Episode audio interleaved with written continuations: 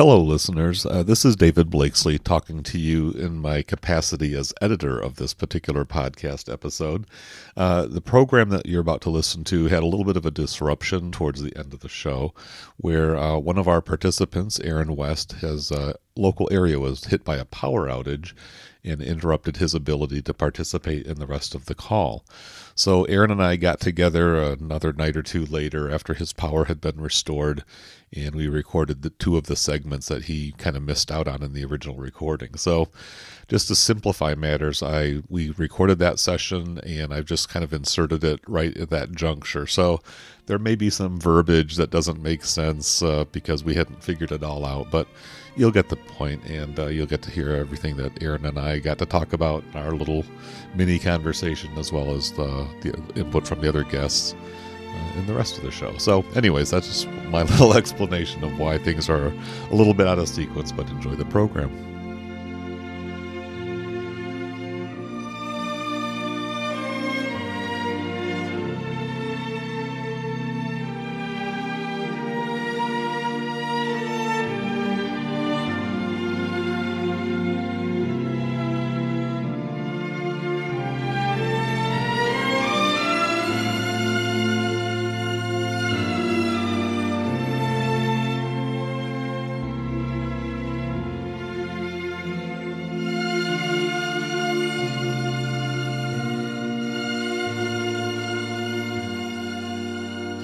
Listeners. I am David Blakesley, and this is the Criterion Cast Favorites of 2022 episode. This is a show that we've been doing for a number of years now. I should probably have counted them up before I started talking, but this is like, what, our 13th in a row that we've been doing these since uh, 2010. We have had a Favorites of the Year episode, uh, and I am the one person who's been on all of them. So it's a, a distinct honor that I uh, kind of hold dear and precious to my heart, and uh, it's a real great privilege to uh, welcome several of our guests from years past back onto this episode, uh, where we each share kind of our own personal takes on our favorite uh, Criterion Collection releases, physical media releases. Uh, of the preceding year. So we always record this in uh, kind of late December, get it ready for the New Year's twist and turn, and kind of a reveal of, of kind of where we're coming from as far as our personal taste is concerned, uh, what we were most impressed by, and also just a chance to talk about the uh, various ins and outs and developments of the Criterion Collection as a as a kind of a cultural institution, you might say. So, uh, you know, we've had a, a, pretty good process of planning and preparation for this. We actually had a pretty sizable panel lined up, but due to a variety of uh, you know, just kind of real life events and availabilities and, and all of that. Uh, we're a little bit smaller in number than when we first originally set up to do this episode. So, voices that you've heard in the past, such as Scott Nye, Trevor Barrett, uh, Jill Blake, and Arik Devens, were all hoping to join us, but weren't able to do that this year. So, you know, we wish them all the best, and we certainly look forward to their, uh, you know, comments if they want to share some of their top picks when we get to that point. But uh, we have a great panel, and that's all obviously with a little bit smaller size than uh, than we had last year, and maybe in some previous years. This will give us a chance to unwind a little bit, share our thoughts, have some uh, some good banter and chatter, and I hope you all enjoyed listening in. So let's uh, get into introducing our guests. We'll start with Josh Hornbeck. Josh, hello from up Hi. there in Seattle. How's it yeah, going? Yeah, it's uh, really great to uh, be here and uh, to be podcasting again. So thanks for having me on. It's uh, great to be back for a second year doing the best of the year. So this is uh, exciting. Excellent. Yeah, we'll give you a chance. We're going to do a little kind of go around and kind of talk about our opening takes uh, on the year in Criterion. But let's get the introductions out of the way uh, first. Uh, Aaron West from Criterion Now is here. Aaron, how's it going today? Hey, David, and uh, and everybody else. Uh, great. Uh, it's great to be here. when when you said you'd been on all of these, I was trying to count how many I've been on. Um, and it's it's a lot, but not Yeah. not fourteen. Yeah. Somewhere between one and fourteen. I think probably about seven or eight. But uh, yeah, looking forward to it. It's been a great year. we'll talk about that soon. And a great year for Criterion. That is not a great year for everybody else. Yeah, the year itself has been a mixed bag. We'll for sure have a little bit to say about that. Uh, our third panelist uh, is Jordan Esso. Jordan, how you doing from up there in the Pacific Northwest? You're out in Oregon these days, right? Yeah, that's right. I'm in Waldport, Oregon, sort of mid-state here, and happy to be on the line with all you guys. But I, I would like to speak up a little bit for Scott and Arik and Jill and Trevor you know, I know you didn't want to mention it, but that seniority that you sort of front loaded, it was responsible for like an allocation of drink tickets that wasn't quite fair. And I, I think that's what the walkout was about. well, there you go, airing our dirty laundry. but definitely, you know, I, I, I definitely look forward to hearing from them, and uh, we will have a chance to catch up and connect with them all at, at different points in time. But uh, you know, we've got a pretty manageable panel, and we've had we've had panels of similar size in years past, so we'll keep the tradition rolling forward. So yeah, Josh, Aaron, and Jordan and me, just the four of us today.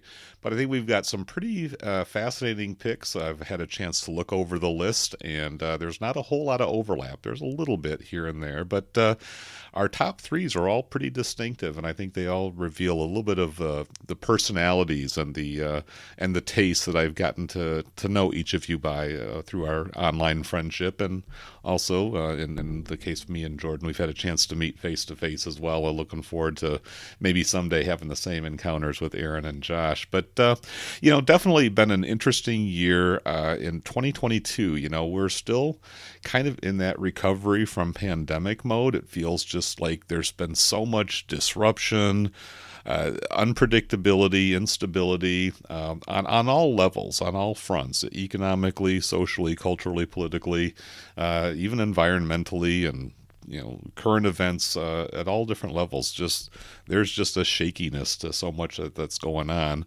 Uh, it's a, it's a, been a year of transition and adjusting and kind of finding our bearings after so many of the routines and uh, familiar, you know, stuff that you maybe just kind of take for granted or just think that's how life goes and that's how it is. Uh, a lot of that's been called into question, and so as we kind of sharpen our focus on the uh, on the world of cinema and uh, uh, you know the kind of movies that you can bring home uh, on on Blu-ray disc or 4K or even DVD, watch them, think about them, interact and listen and hear what other people have to say about them, and and just you know kind of form it as part of our ongoing cultural diet. Uh, that's kind of what the purpose of this show is. You know, the Criterion Collection has gotten a lot of attention over the years as kind of a, a standard bearer of some of the best uh, developments in the world of film. And uh, they've also taken their share of flack for that. Some people feel that their influence is outsized or maybe distorting or certainly has some blind spots. And I think that's where we can kind of get into the discussion about uh, what has the Criterion Collection done as a uh, as an arbiter of um, you know what makes for for important film, uh, worthwhile classic and contemporary film. And so I think I'd like to just kind of start with that, but also you know maybe just also just a little bit of a personal catch up, especially since. Uh, there have been a number of you know folks who have listened to this program over the years, this particular edition of Criterion Cast. Uh, I know we've got some friends who are out there uh, who are just kind of curious to know what's been happening in our lives. Uh, we, all of us, have, have had sort of different levels of activity online as far as our, you know, podcasting, blogging, or whatever we do. Uh, and so for some listeners, maybe it's been a while since you've heard from us. So, Josh, I'm going to start with you and kind of just kind of fill us in a little bit on yourself personally and maybe give us a little bit of a take on what you've been seeing happening with the Criterion Collection in 2022. Yeah.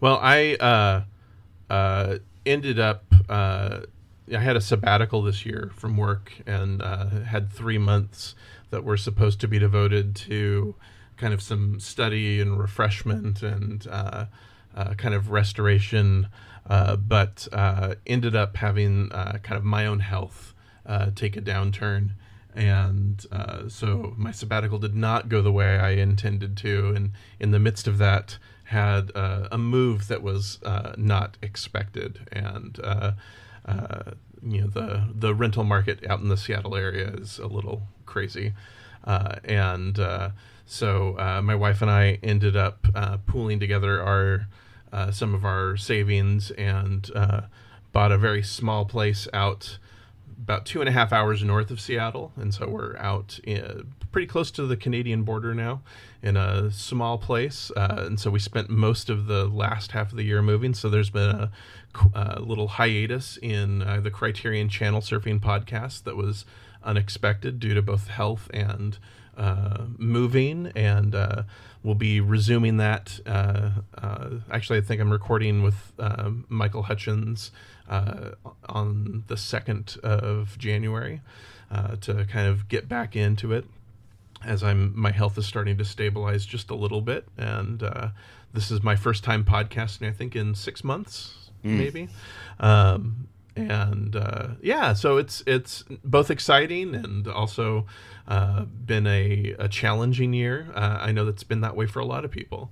Um, uh, you know, for for me, I still uh, isolate. I still have uh, kind of health vulnerabilities that mean that I can't leave the pandemic behind me. So I have to be really cautious and careful where I go and so it's uh, even as things open up, um, it still is a time where uh, I uh, have learned a lot about uh, kind of the disability movement and have been kind of educating myself and moving more into those spaces, mm. into uh, kind of advocating for other people's. Um, rights, especially at work, um, in spaces where uh, people are wanting to kind of move the move accessibility or kind of leave the accessibility that we gained during the pandemic behind as um, as people are wanting to move back to in-person spaces. And one of my calls to the people in my workspaces is always to not forget those of us that uh, are still vulnerable um, so that's a lot of what i do in my day job is to mm. continue to advocate and to continue to help the people in my organization and the organizations that i support to um, to work on hybrid and uh, accessibility uh, options for those with disabilities even before the pandemic hit. So that's a lot of what I do, and uh, it's it's been fun, but it's also uh, a lot of work. It's a lot of uh, it's it's draining at times, and so. Uh, I, I, think in the last month or two, I've been really kind of diving back into great film and great cinema. it's taken a long time. I know that Aaron can relate to this. Aaron and I have talked a little bit offline or uh, uh, off the air about how uh, when uh, online when you offline. sorry online but offline yes thank you thank you aaron but we've talked a lot about how uh, kind of through both of our health challenges uh, it's been it's been challenging to kind of really dig into some of the the great cinema that we love and uh, I know I've turned a corner when I can really dig into to films that are meatier and can actually retain uh, the the work as well. So, um, so for me, that's been really exciting over the last little bit. For me, when I look at Criterion this year, um, uh, I think that while there aren't as many of the uh, kind of classic 60s and 70s um, European art house films that uh, drew me into Criterion to start with. Uh, I am finding so many other points of entry and so many other things to get really excited about with it, especially as they are leaning into this call for diversity, uh, as they are bringing in more uh, female directors, more directors of color, as they are really um, broadening uh, and kind of breaking open the canon more. That was one of the things that I was really excited about with the channel is how they were uh, highlighting uh, directors from so many different backgrounds and so many different countries and so many different um, uh, places, and um, they are now. I, I, never thought that that they would be able to replicate that uh, in their physical media side just because of rights issues and because of uh, how the physical media landscape looked at the time. But to see them actually uh, doing that over the last couple of years and to really lean into that this year has been just uh, so exciting uh, to see. And uh, I know my selections will. Uh, reflect that, and I know we we see that really across the board with the films that we're choosing this year as well.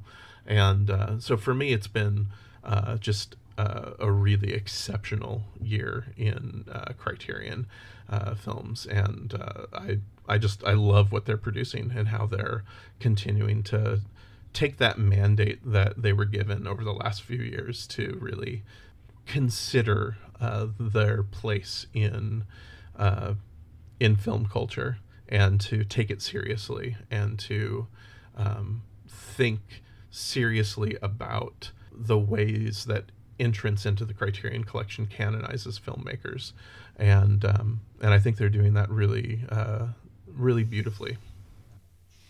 Excellent, well said, and I'm very encouraged and glad to hear that you've got fresh episodes of Criterion Channel Surfing uh, on the docket there. So, so welcome back. Thank you. after Thank you. after a half year off of podcasting, I know it's something you enjoy. You've got a gift for, so it's really great to hear that that's uh, going to be coming back uh, to our, our website criterioncast.com and that you're you know that you've made this transition. And you certainly opened some some doors that I, I know that we're all eager to talk about. So i'm going to kind of hold my comments in response to what you've observed about the criterion collection in 2022 and kick it over to aaron. So aaron how about you? What's been up uh, in your world? Oh, not much. No, not much happened this year.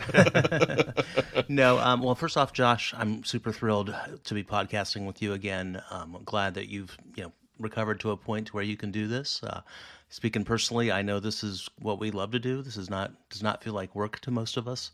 So um, uh, thrilled you're back, and uh, and also worked out some of those other logistical issues. Um, and as far as the dis- disability advocacy, um, we need to connect offline. Well, sorry, online but offline. That's right. because I, I, I have, have some lived experience there. Um, but yeah, Aaron West and uh, yeah, hiatus is a, a, a key word I think for introductions this year. Um, I did have an illness; uh, it was COVID related, just like uh, many others, and um, and it, it, was unpleasant. Uh, you know, I, I don't want anybody to be bummed out. I think everybody has had their share of people that have had negative COVID experiences. So, um, uh, but the good thing is I am recovering. Uh, I had to take a hiatus for probably about five or six months. And just, yeah, well, I needed that six months or five, five or six months really to improve. And uh, then I, I did. Uh, we, we've come back and we've released a couple episodes, and we act, actually we're recording one tomorrow. Uh, so we expected to take or to get right back at it, but then we had some other health issues uh, between myself and Jill, uh, and, and, also some family health issues. So I do apologize for people that missed us on the feed, but I do expect to be a lot, a lot, lot more active in uh, January. And, and I'll, I'll, just share that this is my full time thing, and uh, so I'm going to be. I have a lot of time to do this, and I'm looking forward to um, what some of the things that you'll hear about that we have planned in uh, 2023 that we can't talk about. So, but um, but as, as far as Criterion, uh, yeah, I'm, I'm, with Josh. I, I, love how you said uh, use the word beautifully um, to describe the the, the year. I, I, think it really was um, a tremendous year, and I think it really. Uh, your comments about the the call out, the New York Times, the call to action, and um, I really think we saw that this year in the release cycle. I think it was actually probably one of the most diverse uh, re- release years um, in Criterion history, probably. Um, and that doesn't mean that the uh, the the quality went down. I, I think a lot of people get caught up in, hey, uh, it's only er, um, Bergman and Fellini. That was the only good guys. But there are a lot of great films out there, and you know it's great that Criterion brings a lot to light. Um, you know, we've talked many times about their active curation, and uh, so the you know when the New York Times story came out, probably about two or three years now. I'm not sure. You know, they they took it to heart and they did curate. And um, the thing is, I, am never going to say that uh, that active curation or becoming more diverse is a done deal. There's no never a point where you stop and you say, okay, we're we're diverse now. So I think that they're, they're, that curation is going to continue. But I think they're at a place, and I think we saw this in the sight and sound as well. I think they're at a, place where you know that that criticism really is um, is not valid anymore. And in fact, I've seen this, the pendulum swing to the other side. And this is not a word I like to use, but a lot of them have called it criterion woke. Um, so I, I, I, don't believe that at all. I think we're getting tremendous films from diverse filmmakers, and, and there a lot of them are, are films I had not been exposed to before. So I've really appreciated that. Um, and just two real quick things. Um, UHD continued, and um, that made some difficult choices. You know, do I want to upgrade this thing I spent thirty dollars on with something that cost forty dollars? Um, also, DVDs have kind of been being phased out, uh, and and just one last observation is, um, and I didn't count, you know, how how much of this there was, but there seems to have been a lot of modern films joining the collection this year. And I, I kind of remember when they had the IFC uh, uh, acquisition or, or, deal, whatever whatever it was. Um, it was around 2008, 2009, and they just ended up putting out a lot from IFC's back catalog. Um, so you saw a lot of new films around then, and we've seen them periodically. But this year, I think they've taken a leap, and they've actually uh, Janus has even gotten in, into um, distribution, and I'm sure that some of the titles we talk about uh, this year uh, or in this episode, uh, Janus Films and eventually Criterion actually, uh, you know, were the ones that brought this to the market, so to speak. So yeah, great, great, um, uh, great year of releases, and uh, our ongoing social diets are uh, we're full now from it. Excellent. Well, good to hear from you, Aaron. Uh, let's kick it over to Jordan. Jordan, what are some of your thoughts and kind of fill us in on what you've been up to over the past 12 months? Great. Yeah, and I really appreciate what everyone has already said and how well it's been put describing the sort of fluctuating nature of, of the times we live in. Um, I've been in this place in Waldport, Oregon for over a year, but it still sort of feels like I'm still finding my way here. And um, not in a bad way. I mean, I'm really enjoying my time here, but it does still feel like things are still somewhat in flux. And I have been spending my time differently. Um, I started off as a visual artist, and I've been happy to transform my work schedule in a way that I've been able to dedicate a substantial amount of time to being back in the studio and making paintings. That's really what I want to be doing. And the balance of my time is often spent writing. So I started working as a journalist in the area here. So I write for a local news agency called Yachats News, and I'll write about anything from, you know, the local fire board meetings to, you know, contamination problems with the local lake, uh, to you know whatever. You know it's it's a great way to build local relationships and discover more about the place I live in while at the same time you know exercising my my instinct to write about it. And I'll write also still some art reviews and stuff like that. I work occasionally for a place called Oregon Arts Watch which is essentially the art department the art and entertainment section of the Oregonian at one point kind of branched off into its own organization and then another institution called Eugene Scene, just a little bit inland of me. So it's been a it's been a really nice time, um, but my my day to day life is quite different than it was. Um, my landscape is quite different than it was, and I still feel like daily um, it feels like I'm very lucky to have made these changes. My health has been good. I'm still very careful. My wife has some um, sensitivities and some health problems that makes us still exercise most of the precautions we've done since the beginning of the pandemic, and that has netted us uh, no no COVID uh, infections or other seasonal viruses. So that's been kind of nice. Um, interestingly, on the topic of of health and healthcare, living in a rural area um, means that if we want sort of like up to date, you know, specialist care, we have to drive quite a distance to get to it. And it's not rare for us. That's like anybody in my community. And that's something I hope to write about at some point because it, it, it really ends up changing a lot of things about the way that you manage your time. I mean, I'm no stranger to a long commute. I used to drive, you know, the six hours between San Francisco and Los Angeles on a weekly basis. So I'm no stranger to a long commute, but it was never to to go to like a dentist appointment before. So, and and I don't want to shortchange. There are facilities that are nearer, but the rep- the reputation is not as good, and sometimes it feels like well. If you've had a bad experience with a practitioner that didn't really know what they were doing, you kind of feel like it's worth the extra effort.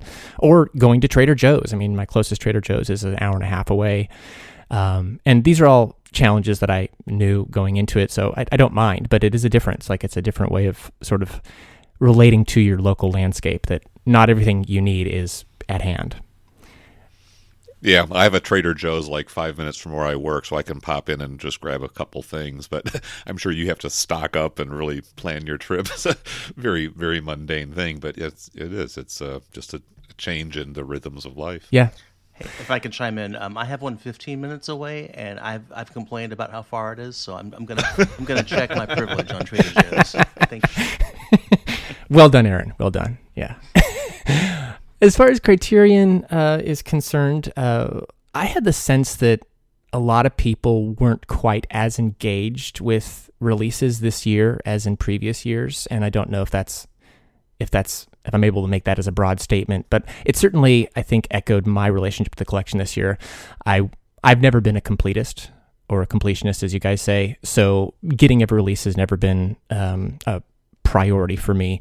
But I did feel like I was checking in with the collection maybe less, and some of that has to do with time management issues that I just mentioned, and some of it is just like the chaos that I think David very poetically described at the at the beginning of the episode.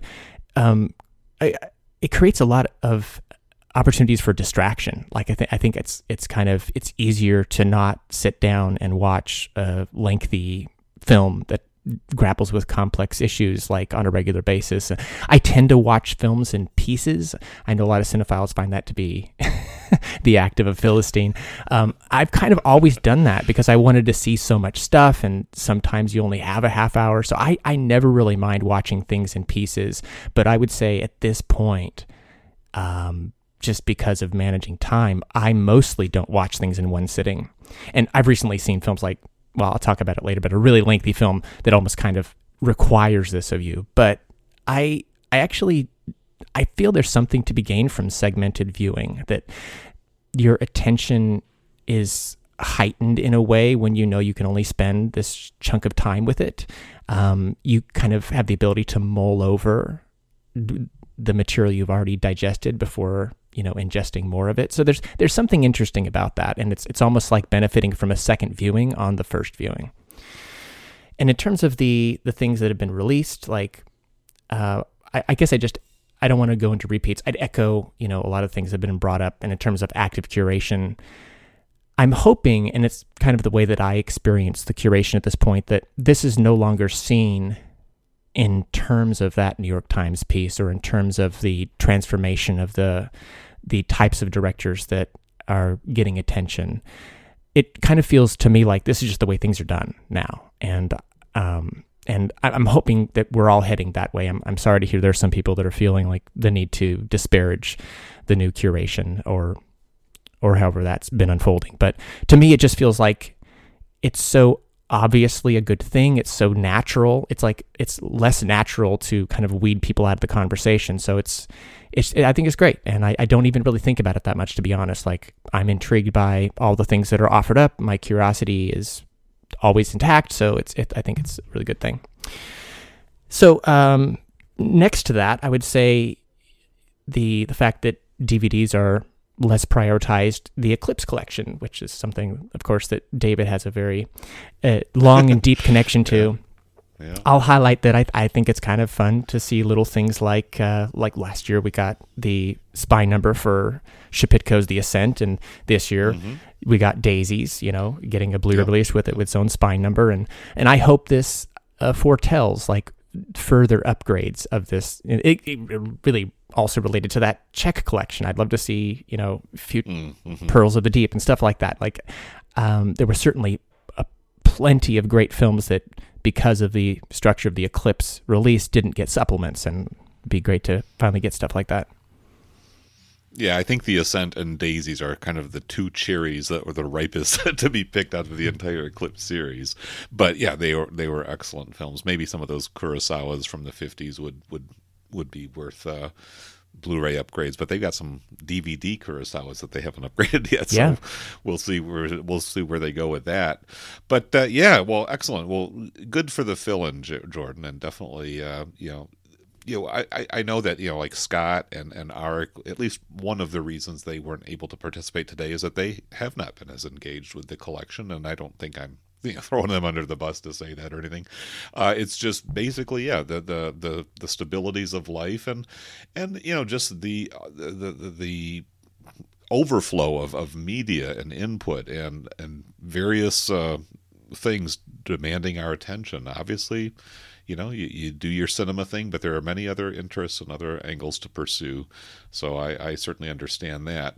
And I think, you know, talking about sort of where the Criterion Collection has gone, you know, moving away, like uh, Josh, you very poignantly stated, you know, the, the classic 60s and 70s art house, you know, uh, you know, masterworks, you know, the Kurosawas, the Bergmans, the Fellinis, um, the Renoirs, the Truffauts, etc you know, there's just not a lot of those titles left. If if you if you really think about it, they they really have kind of mined the uh, the the the the more towering pieces. You know, there there may be a few, you know, uh, Godard obscurities. There's there's certainly some Truffaut stuff that was uh, licensed out to other distributors that Criterion might want to get their hands on, etc. But I really appreciate the fact that Criterion has you know, very knowingly ventured out into some new territory. Not necessarily territory that they were completely uh, ignoring or oblivious to in years past. But I think I think you know we've referenced that New York Times article a couple times already in our conversation. I actually have done a little bit of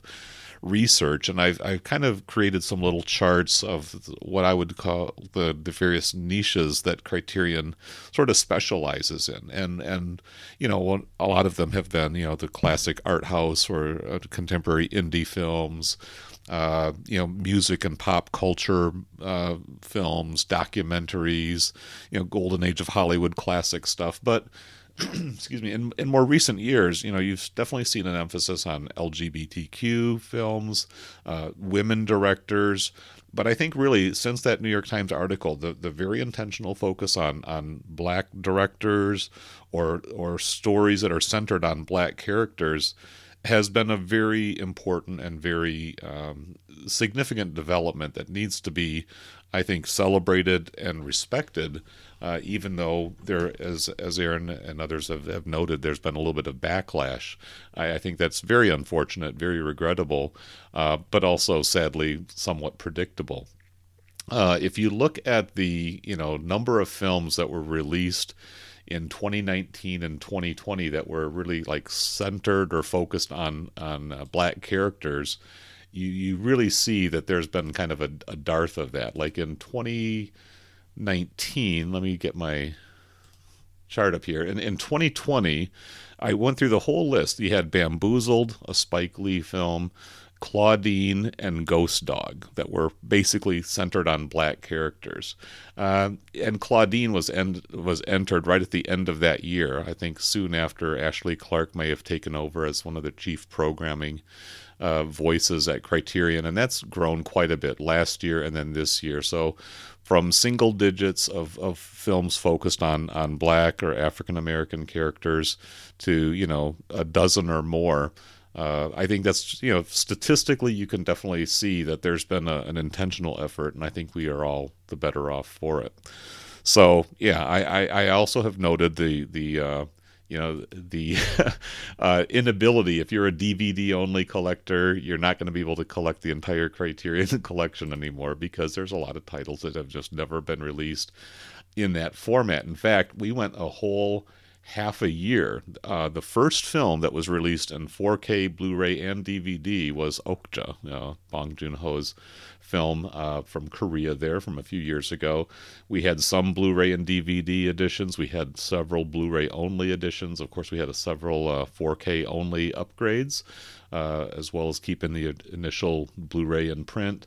So it, yeah, and then you know films like the Safdies, uh, Daddy Longlegs, and Frownland by Ronald Bronstein, both released only in Blu-ray. So you can go down the list and see that uh, they are being very selective about which formats uh, they release films in. Some films only get Blu-ray releases because there's already an adequate DVD out there, or they're just going to consolidate the market into that one format. So pretty interesting developments. Uh, you know, they've uh, certainly always had to have an eye towards uh, you know the, the, commercial aspect of what's going to sell, what's going to you know generate you know, a suitable return on the investment. But I think they've also done a very admirable job of of leading people who trust the Criterion brand to discover films. Um, such as some that I think have made our list today that might not have even been considered as Criterion Collection releases even just a few years ago.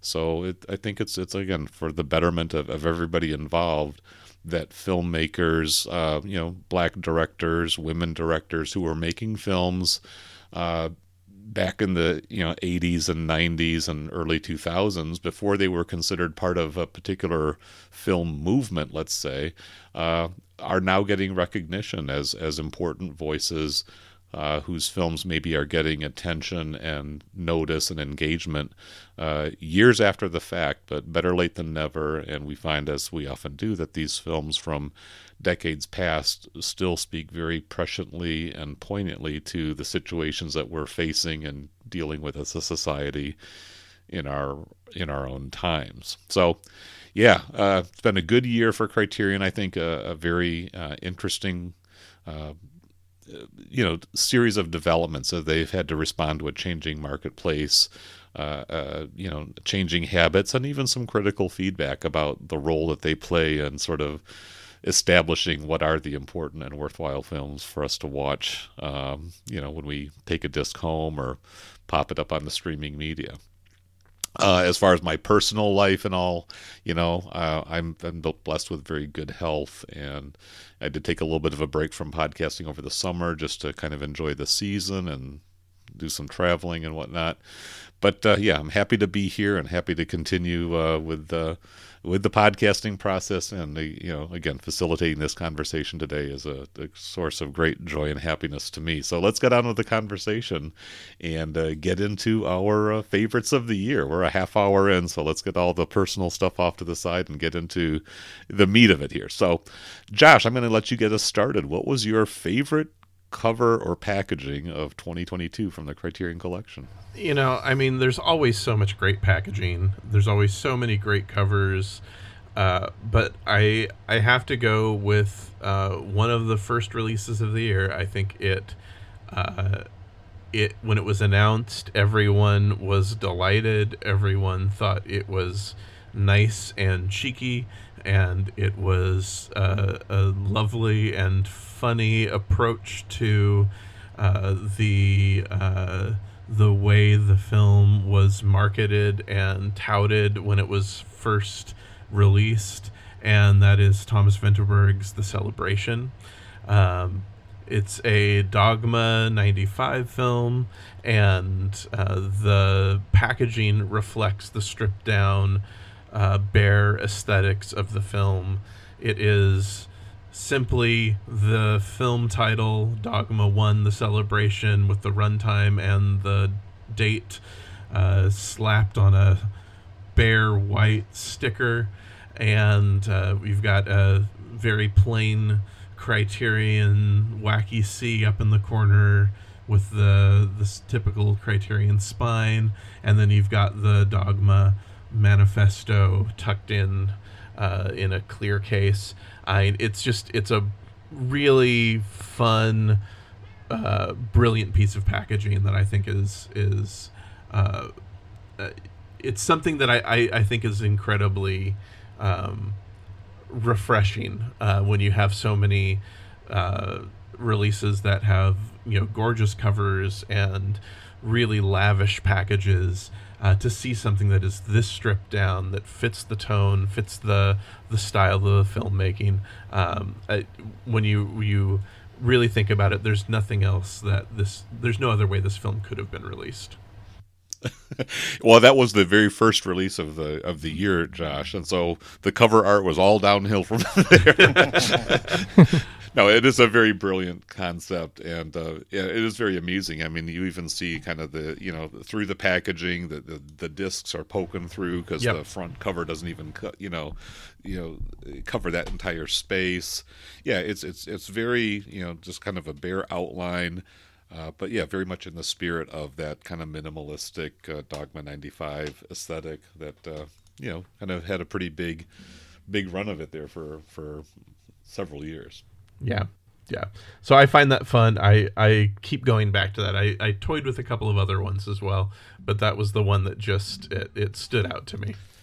The uh, the website Criterion website credits the cover to Century Studio, and there is actually a link in the show notes to the Century Studio page, and they actually have a really brilliant um, summary of the work that they've done on behalf of Criterion. So it doesn't even focus specifically on this cover, but if nothing else, if there's no other reason to check the show notes, I really recommend that you check out that link because it will get to uh, Century Studios' work um, with Criterion, which means which is also very involved in redesigning their whole website. Of course, you know, longtime Criterion collectors know that their website went through a very major overhaul several years ago, and the uh, the Century Studio kind of gives a very nice walkthrough of that process. And, and of course, they're selling their services. So there's a little bit of a commercial pitch blended in there. But it's really fascinating because they've also done other Criterion artworks. If you really want to get behind the scenes a little bit and understand some of the design concepts, seems like Criterion and the Century Studio have a pretty go- close working relationship. So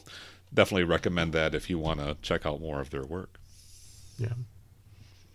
All right, Aaron, you want to give us your favorite cover of the year? Yes, and um, and I also looked at uh, a lot of different covers, and uh, and many of which uh, are, are going to be talked about. Uh, and Josh, I'm glad you picked um, the celebration because uh, the, uh, that's one I considered as well. Um, but I, I chose Eve's Bayou, and that's a cover by I believe his name is Nessim Higson. So he's done a lot of work for the collection. I think um, two covers that come to mind that he did were Phoenix, that that was a few years mm, back. Mm-hmm. Um, and also, he did the Clouds of Sils Maria, so both modern films. And I think there was actually some controversy about the Clouds of Sils Maria, but I think it's a, a nice cover.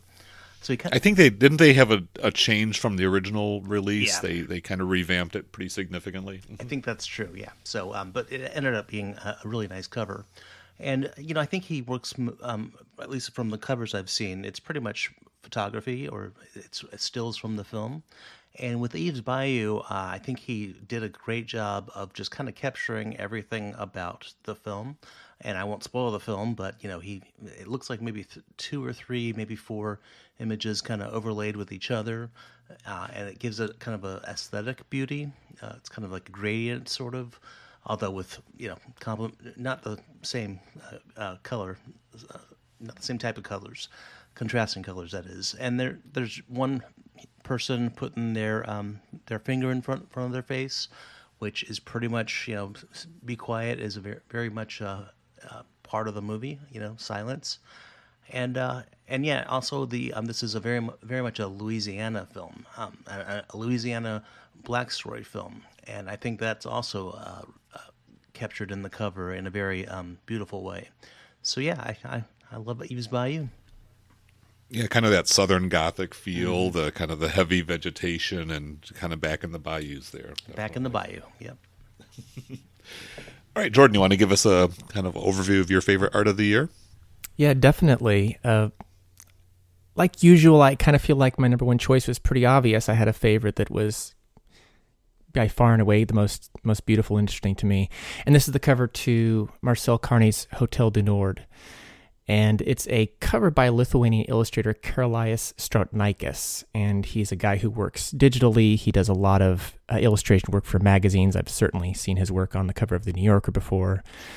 And he's working largely monochrome here. It's not quite black and white. There, there are a lot of cream colors mixed in here, but um, it's this, uh, this. The style is interesting, and it is something that carries over to his other work, where where figures are are kind of rendered playfully with this these soft gradations and this abbreviated, almost mannequin-like form, uh, which reminds me in, in some ways of the sculptures of Elie uh, Nadelman uh, from the 1900s, both the classical work that he did and the the um, the more cubist-inspired work, where figures are are almost cartoon-like um, in some of their extremities.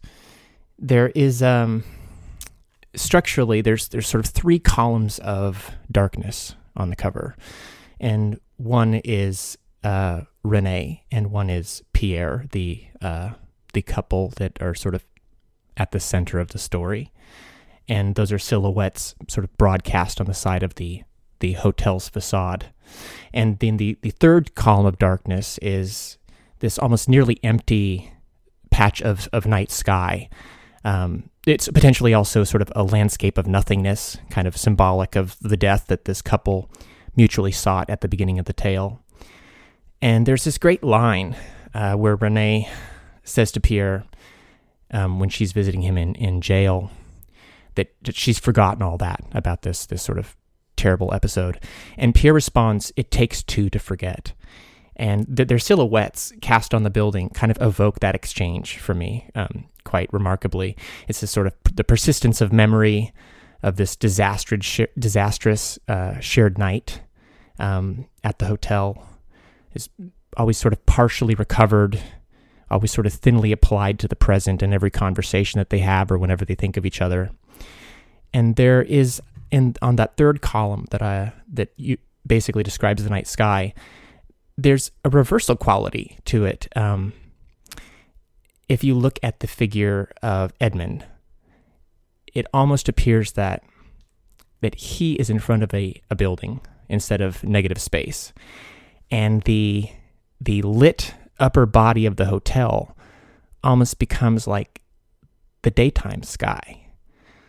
And this reversal of the hotel becoming the sky and and Edmund existing in this this other landscape, um, it almost to me describes this reversal of of the Edmund character who we learn in the story used to have uh, a different name of Paolo and is actually someone named Robert. So this this sort of this ability to see the image as two different spaces centering on this figure of Edmund becomes sort of interesting to me. And then if if that's the sky up there, then this this figure peering out one of the hotel windows, uh, the character depicting the character of Raymond, she she becomes kind of like encased in this undefined floating prison, with her shadow leaning over her, and these anonymous occupants on the floor below her, kind of almost barely defined more than the shadow uh, than her own shadow, which which I think describes something about the psychological state of Ramon in the story.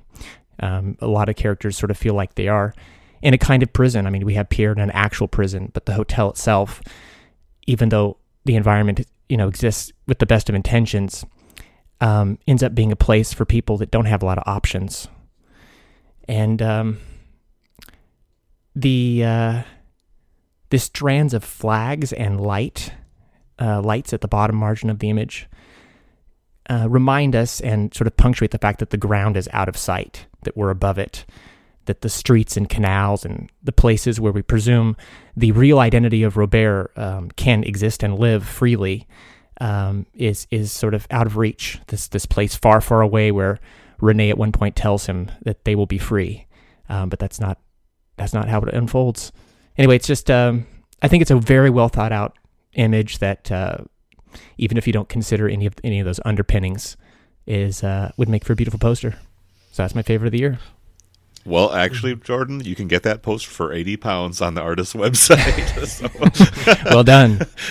there is a, there is a link that again in the show notes, uh, just to get a little bit deeper into the artist's work. But I, you know, I have to just say, I always look forward to your favorite cover of the year sections, Jordan, because you always take us deeper into a contemplation and appreciation for uh, those little subtle details. I look at it and say, yeah, that's a pretty striking image. Definitely captures some very evocative moments from that film, which is really a pretty exquisite, uh, you know, uh, entry of the poetic realism subgenre, uh, right on the brink of the outbreak of World War II, and you just sort of feel yeah, the storm clouds gathering over over this story of these kind of characters who've all found themselves in this hotel along the canal in Paris there. So yeah, it's it's a pretty remarkable film and definitely one of those kind of feels like one of those throwback Criterion classics uh, that could have been released back in the mid 2000s, you know. Uh, but I'm glad we're still getting those types of films every so often from the from the collection. So thanks for that guided tour through the, the beautiful illustration. Thanks, David. Hey, Hey, David, um, Yeah, do you mind yeah. giving the same level of analysis to your cover? well, well, I'll, I'll I'll rev it up as best I can. Yeah, I went with uh, pink flamingos from the sublime to the ridiculous. I suppose you could say, right? Uh, this, uh, I guess, this the website co- uh, credits this to Eric Skillman, who, of course, is one of their in-house lead uh, art production managers and designers.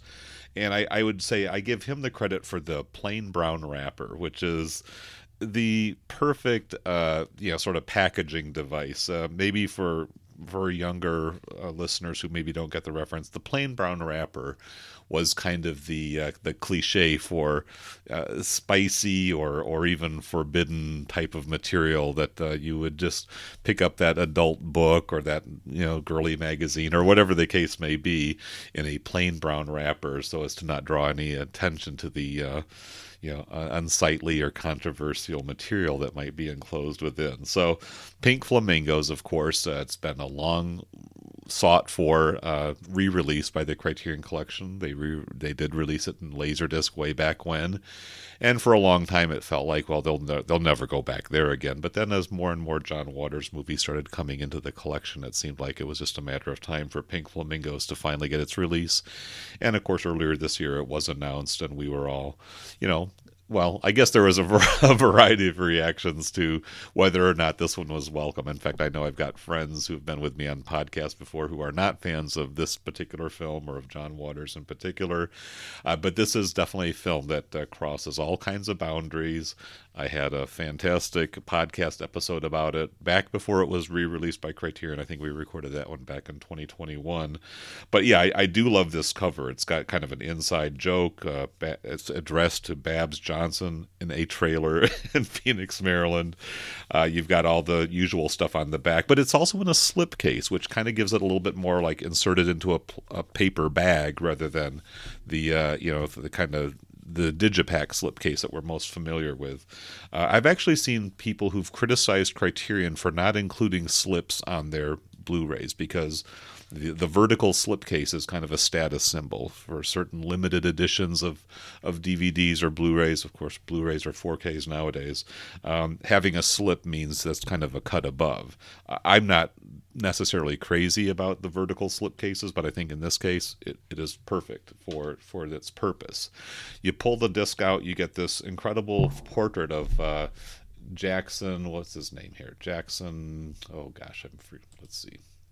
Well, his his first name is Jackson. I, I don't have it in front of me, and I'm not going to spend time digging around. But it's a portrait of Divine from that kind of infamous concluding scene. There's the little pooch right off to off to his right there, and and it's uh, the the back of the case has this kind of gallery style labeling. Uh, John Waters, born 1946, Pink Flamingos, 1972, 16 millimeter Ektachrome. So it's kind of showing the medium that the uh, work of art was originally created in. Inside, you get a uh, pink phlegm P H L E G M Ingo barf bag. a little a little bonus insert. And the uh, and the liner notes come in the form of a midnight uh, scandal sheet uh, kind of a, a, gossip rag that my grandmother kind of used to read these types of things back in the 70s so it's kind of on a kind of a newsprint large format a fold out there with a with a few essays exclusive photos of divine the filthiest person alive so it's just one of these kind of fun and games, bells and whistles, pull out all the stops, uh, packaging coups. Even even the uh, the disc art is the birthday cake. Happy birthday, Babs, the filthiest person alive. so it's just like, you know, it it perfectly captures the spirit of the film, and uh, you know, does justice to the fans of this film, which I think are are numerous. And if that was one of the takeaways from my podcast episode, is this movie, this completely rowdy punk rock, subversive. Uh, you know, eruption from the bowels of, of Baltimore's kind of uh, nitty gritty underclass and, and rebels and misfits made this movie that was probably never expected to go anywhere. And now it really is. It is a massive cultural touchstone for better or for worse. And uh, the fact that the Criterion Collection worked with John Waters to, to, to give this film what I think has got to be its definitive uh, edition. Uh, that that just says a lot, and I I definitely felt like yeah, this was the cover that I just got the most sheer amusement from uh, in 2022. Well, we have covered the covers, so let's go ahead and get down to our top three. Josh, I'm going to give you the chance to kind of get that process started. So, what's your number three favorite Criterion Collection release of 2022? Yeah, you know, my favorite or my number three choice for uh, favorite Criterion releases is uh, Kasi Lemmons' Eve's Bayou.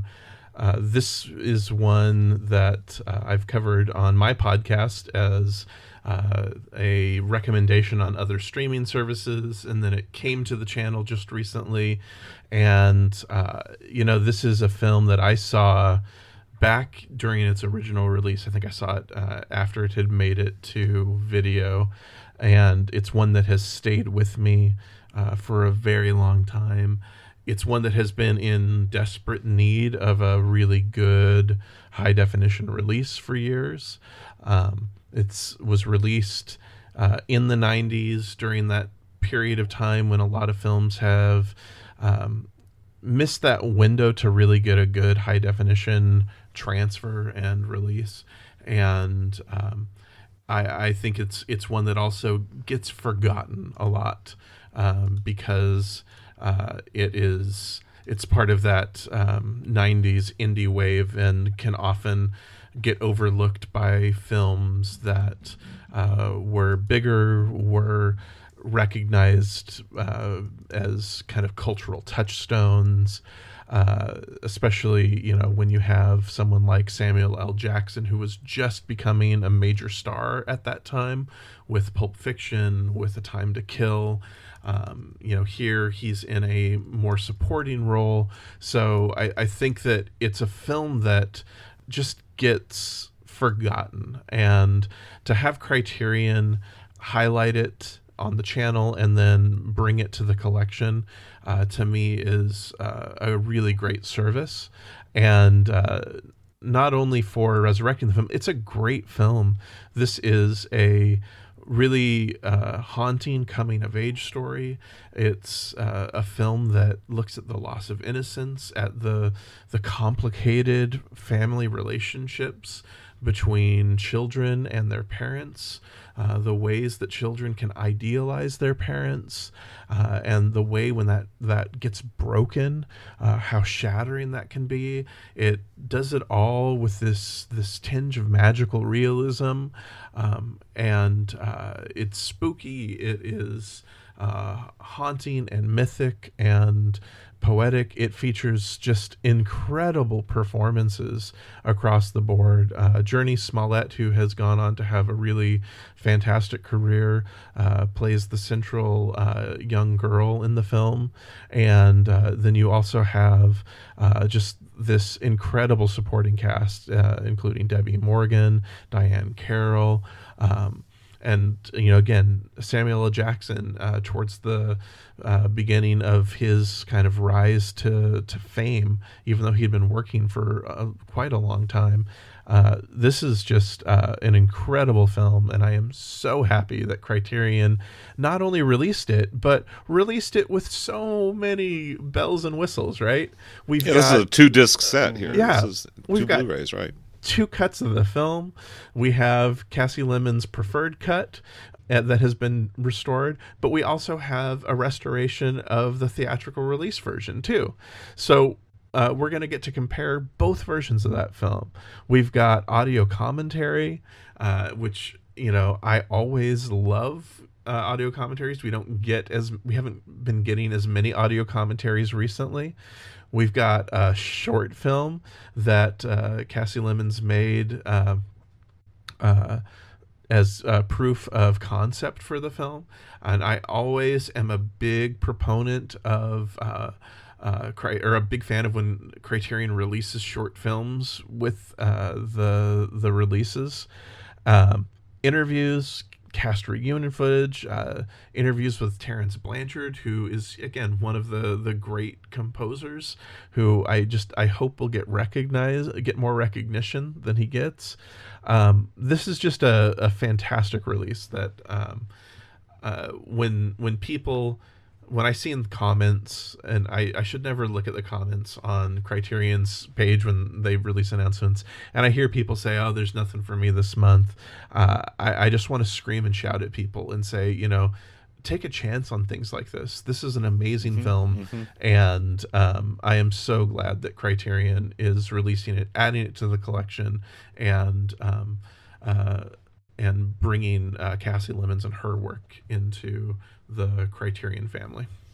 Excellent. Yeah, yeah. I mean, I, I will say, I mean, I'll just I will confess that I would have written this off as oh, it's a it's a black film. It's a film for women. It's a film for people who live in that part of the country. I mean, and I don't say that with any kind of smugness or satisfaction or anything. I mean, it's a mm-hmm. it's a cultural conditioning that would have led me to say, well, that's just not a movie for me. And, and it's it's it is sad to see certain people saying, well, they're going to persist in that rather than thinking, wow, there's there's something here that that maybe I would I would uh, benefit from expanding yeah. my horizons a little bit. So, yeah. All right, Aaron, you want to go ahead and take over and uh, give us your number three? Certainly. And um, in fact, uh, well said, Josh. I looks like you and I are playing a little switcheroo with uh, covers. and a lot of what you said about Eve's Bayou, I could say about my choice, but I do just want to echo everything you said about that film. Uh, yeah, don't dismiss those films. And this one, especially, I, I think is very rich and dense in character. Um, so mm-hmm. that's all I'll say about about his choice. Uh, but good pick. Um, so my choice is uh, Thomas Vinterberg's the, the, Celebration for my number three uh, film. And as David mentioned, this was the first movie or the first Criterion release of the year. And I remember podcasting around that time. I think when we reacted to the, these um, these release this the January release slate, that um, this looked like a candidate for best of the year. So mm-hmm. here we are, uh, many months later, and I still feel that it's a candidate. And it's also a double disc, uh, clever cover, as Josh uh, already talked about. And uh, at, by this point, um, Thomas Vinterberg, of course, is he's been nominated for an Oscar. Well, won an Oscar actually for an, another round, and has had quite a, a illustrious career. Um, so it's it, it's really great to rewind to the beginning of his career in this film movement um, not on UHD or 4K, which, uh, if you've seen the movie, you understand it would have been an absolute waste of resources. Um, but um, but it's an excellent excellent film. I won't go into the film too much, uh, just because. Well, what, what I'll say about the film is you the story. It's so well written and it's so dramatic that it comes from the characters and the acting that you don't really need to dress it up in a lot of uh, cinematic glitter, so to speak. Um, and it's a, really one of the ideal first Dogma 95 films. Uh, and for those that don't know, Dogma, Dogma 95 was a movement um, in a Danish movement where they put restrictions on how they would film projects. So basically, like no artificial light, uh, use locations, direct sound, etc. It's a rule of, of, a list of about 15 or so rules, I believe. And um, of course, there's there are probably about thirty or so films from this movement, but uh, the thing is, everybody cheated a little bit. and in, yeah. in, fact, even Vinterberg, uh, he he addressed a couple um, places where he cheated. Um, but I think probably I, I have, don't have this ranked or anything who cheated the least or the most, but uh, I'm guessing that he cheated the least, and it was still a very well known, uh, well done movie. And I agree with that commentaries are always great. And I think for this film, um, a commentary close to the time of its making, um, actually it turned out to be 10 years later from Vinterberg, was really revealing. I think he he had a lot more to say about that film that then that he would than he would today. So I'm glad they went with that. And um, and yeah, the the release is just stacked. And I think it's really the it's not really just this film it's really all about Dogma 95, which really was a very popular uh, uh, movement, very impactful movement with, with cinephiles, and uh, kind of led to even if not the not all the individual films were widely seen. I, think it did lead to um, filmmakers limiting themselves, and um, and that sometimes limitation allows or uh, prompts creativity, and uh, and you make uh, really interesting films like this one there's also a documentary about uh, Dogma 95, which is, um, you know, I, I, it was a blessing to, to get that. Uh, and there's also some short films. Uh, Last Round, which uh, I thought might be connected to his Oscar-winning Another Round, but um, actually I forgot it, so it might be. But but there's so much more. There's um there's a lot of just supplements about the the movie itself, um, deleted scenes with commentary from uh, if you want, um, cinematographer profile. So yeah, it's this really is just a juicy release, and uh, and really I, I I would love to see more Dogma 95 films come to the collection, but I don't think that's necessary with this release. I think they've pretty much covered that movement um, as well as they could. Now, Lars von Trier, of course, is one of the more famous names to emerge from that movement, and there is a upcoming von Trier box set. Are those considered Dogma 95 films, or was that after he'd already kind of moved into new territory? Good question. Uh, the only uh, von Trier that I'm familiar with is um, that was considered dogma was the idiots, and I believe that was the second one. Um, however, I, I, and you know von Trier, von Trier is a very complicated and uh, oh, yeah. controversial oh, yeah. director. Um, but I, I really respect him as a filmmaker, even if I don't like all his films. But he made a film, um, I think a decade later or so, from this movement called The Five Obstructions, mm. uh, where he kind of it was kind of an experiment film, so it's kind of off topic. I'm digressing a little bit, but I, I do recommend watching that. Uh, it's just another way where you, if you challenge yourself as a filmmaker, maker, um, kind of an exercise, you can sometimes really make uh, something special. So. Yeah, David, I believe that the three that are going to be in the box set were prior to the Dogma movement. That's correct. Okay, that's correct. Yeah, okay. and so that that the Dogma movement came out of his kind of continuing to experiment and uh, kind of wanting to add more and more restrictions to his work. Yeah, I think it was right after that trilogy. Yeah. Okay, excellent. Well, thank you for that insight. Um, let's go ahead and move it over to Jordan. What's your number three for the year, Jordan? I applied a little criteria to my decision making this year.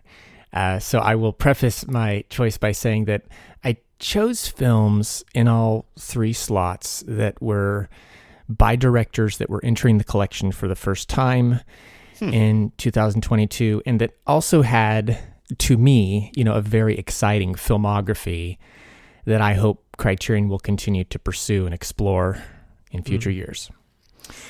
Uh, in in Aaron's introductory comments, uh, he mentioned that there was a surplus of recent films in the collection this last year, and my number three choice is one of several 2021 films that they released, a group that also included Power of the Dog and Worst Person of the Year. Um, my number three favorite is Spine 1136 Drive My Car, uh, which is co written and directed by Ryusuke Hamaguchi and this scooped up the uh, Best International Film at last year's Academy Awards, as well as numerous Critics Circles Awards. Um, it's a film that we were all probably very well aware of and likely had already seen, but uh, it's a big one. It's um, it's a filmmaker that I am just exceedingly impressed by, and I got the opportunity through the channel to see a number of his previous works, and uh, there's a lot to mine there. So I know some of those already have uh, other labels they're attached to, but you know, there's hope for the future. Uh, so this film, Drive My Car, is based on um, several Murakami short stories, including one called Drive My Car, um, one called Scheherazade, which is actually fantastic. They're all they're all good, but um, Scheherazade is, is like a really beautiful story, as is Kino. So, strangely enough, Drive My Car as a short story is actually the least interesting, I think, of the ones that he ended up adapting to, to make this film. And that's like a 40 page story. It's, it's really brief. It contains very little of the wealth of this almost you know, or, or, maybe over three hour film. And that was the reason why Hamaguchi ended up mining elements from other stories in this collection called Men Without Women to try to figure out, you know, how do you how do you adapt this into a feature length experience, which is kind of interesting because a lot of films that are adapted from short stories are done so because full length novels end up being sort of too large a canvas to adapt into a film. And, and here was sort of the opposite problem uh, unfolding. The film is um, uh, is certainly about grief, but I would say more specifically, it's kind of about a substantial longing that includes, you know, all of those delicate uncertainties related to the questions of what exactly am I in grief for and and what exactly is one longing for. The film is also about translation, um, both symbolic and like almost alchemical translation, as in, you know, how does one thing become another out of the ashes of its previous form, but also literal language interpretation. Like it's it's commonly noted that characters in the film speak as many as like nine different languages, and many of them do not share the same language, and many of them are studying a text um, that's written in yet another language that is not native to any of the characters. Anton Chekhov's uh, play Uncle Vanya. The uh, main character is an actor and director um, named Yusuke Kafuku, and he hears throughout the entire film in a gentle but it, upon further inspection, kind of an oppressive way, you know, the lines from this play, like the rehearsals that he's attending, but also then in the car, there's these constant recordings that were made by his late wife Oto, and so there's this there's this constant ritual in play during the film, various different repetitions, and so it's a story about not just routines, but but like fractured routines, like routines that are kind of residual leftovers from previous routines, like what happens when the, all the patterns that we've adopted to organize our sense of self are severed or forced into these wounded, sort of hollowed out contexts. Uh, Kafuku is has, has lost his wife, the wife who has made these recordings of the Uncle Vanya play, because as an actor, he had played the role of, of Vanya multiple times. And this is a thing that I think we all know actors often do is they, they listen to recordings not just of their own lines, but after a certain point of memorization, it becomes very useful to have just the other person's lines so that you can fill in the blanks when prompted by the other dialogue. And so he has all these all these recordings made by his wife, but he's lost her um, from a sudden brain hemorrhage. Uh, and not that it's important, but this is you know another small change made from the original story. Um, and because of her infidelity, you know he's he's to a certain degree he's lost faith in their love to a certain degree because of a condition of glaucoma and then a, a litigation concern by the the Hiroshima theater where he's accepted this residency, he can't drive. And so, uh, and also because of grief, he, he doesn't feel he can still perform. He has this great line, I'm going to paraphrase, paraphrase it, but that the, the work of Chekhov asks of you, you know, so much internal and personal work that at this point in life, he can't handle it anymore. So he can't, uh, he can't perform anymore. So he can longer drive himself. He can't have a mate. He can't perform on stage. So he recycles pieces of, of these previous building blocks of his life, but it's unclear if he can move on. You know, it asks the question like, can he exit through any of these holes, any of these perforations in these previous structures? Can he exit through the holes in his wife's recordings from the scenes from Uncle Vanya, you know, the spaces where he's he's used to filling in with Vanya's lines of dialogues? Can these silences be filled with something else? Uh, and it's it's difficult to describe the restrained style of of Hamaguchi, both in this film and his previous works. Um, but he he appears to prioritize a, like a sustained intrigue for for small human moments, but unrelentingly so, and yet in a very gentle, very, um, I would say. Um, humanistic way, but, but that there's there's there's this, this fluidity to the film where it's kind of it, it never releases its grasp on you and yet it never kind of asking for attention. And so there's nothing cute or clever about his style. Uh, it's it's not cynical. He doesn't wink at the audience. It just feels really genuine really interested in being truthful.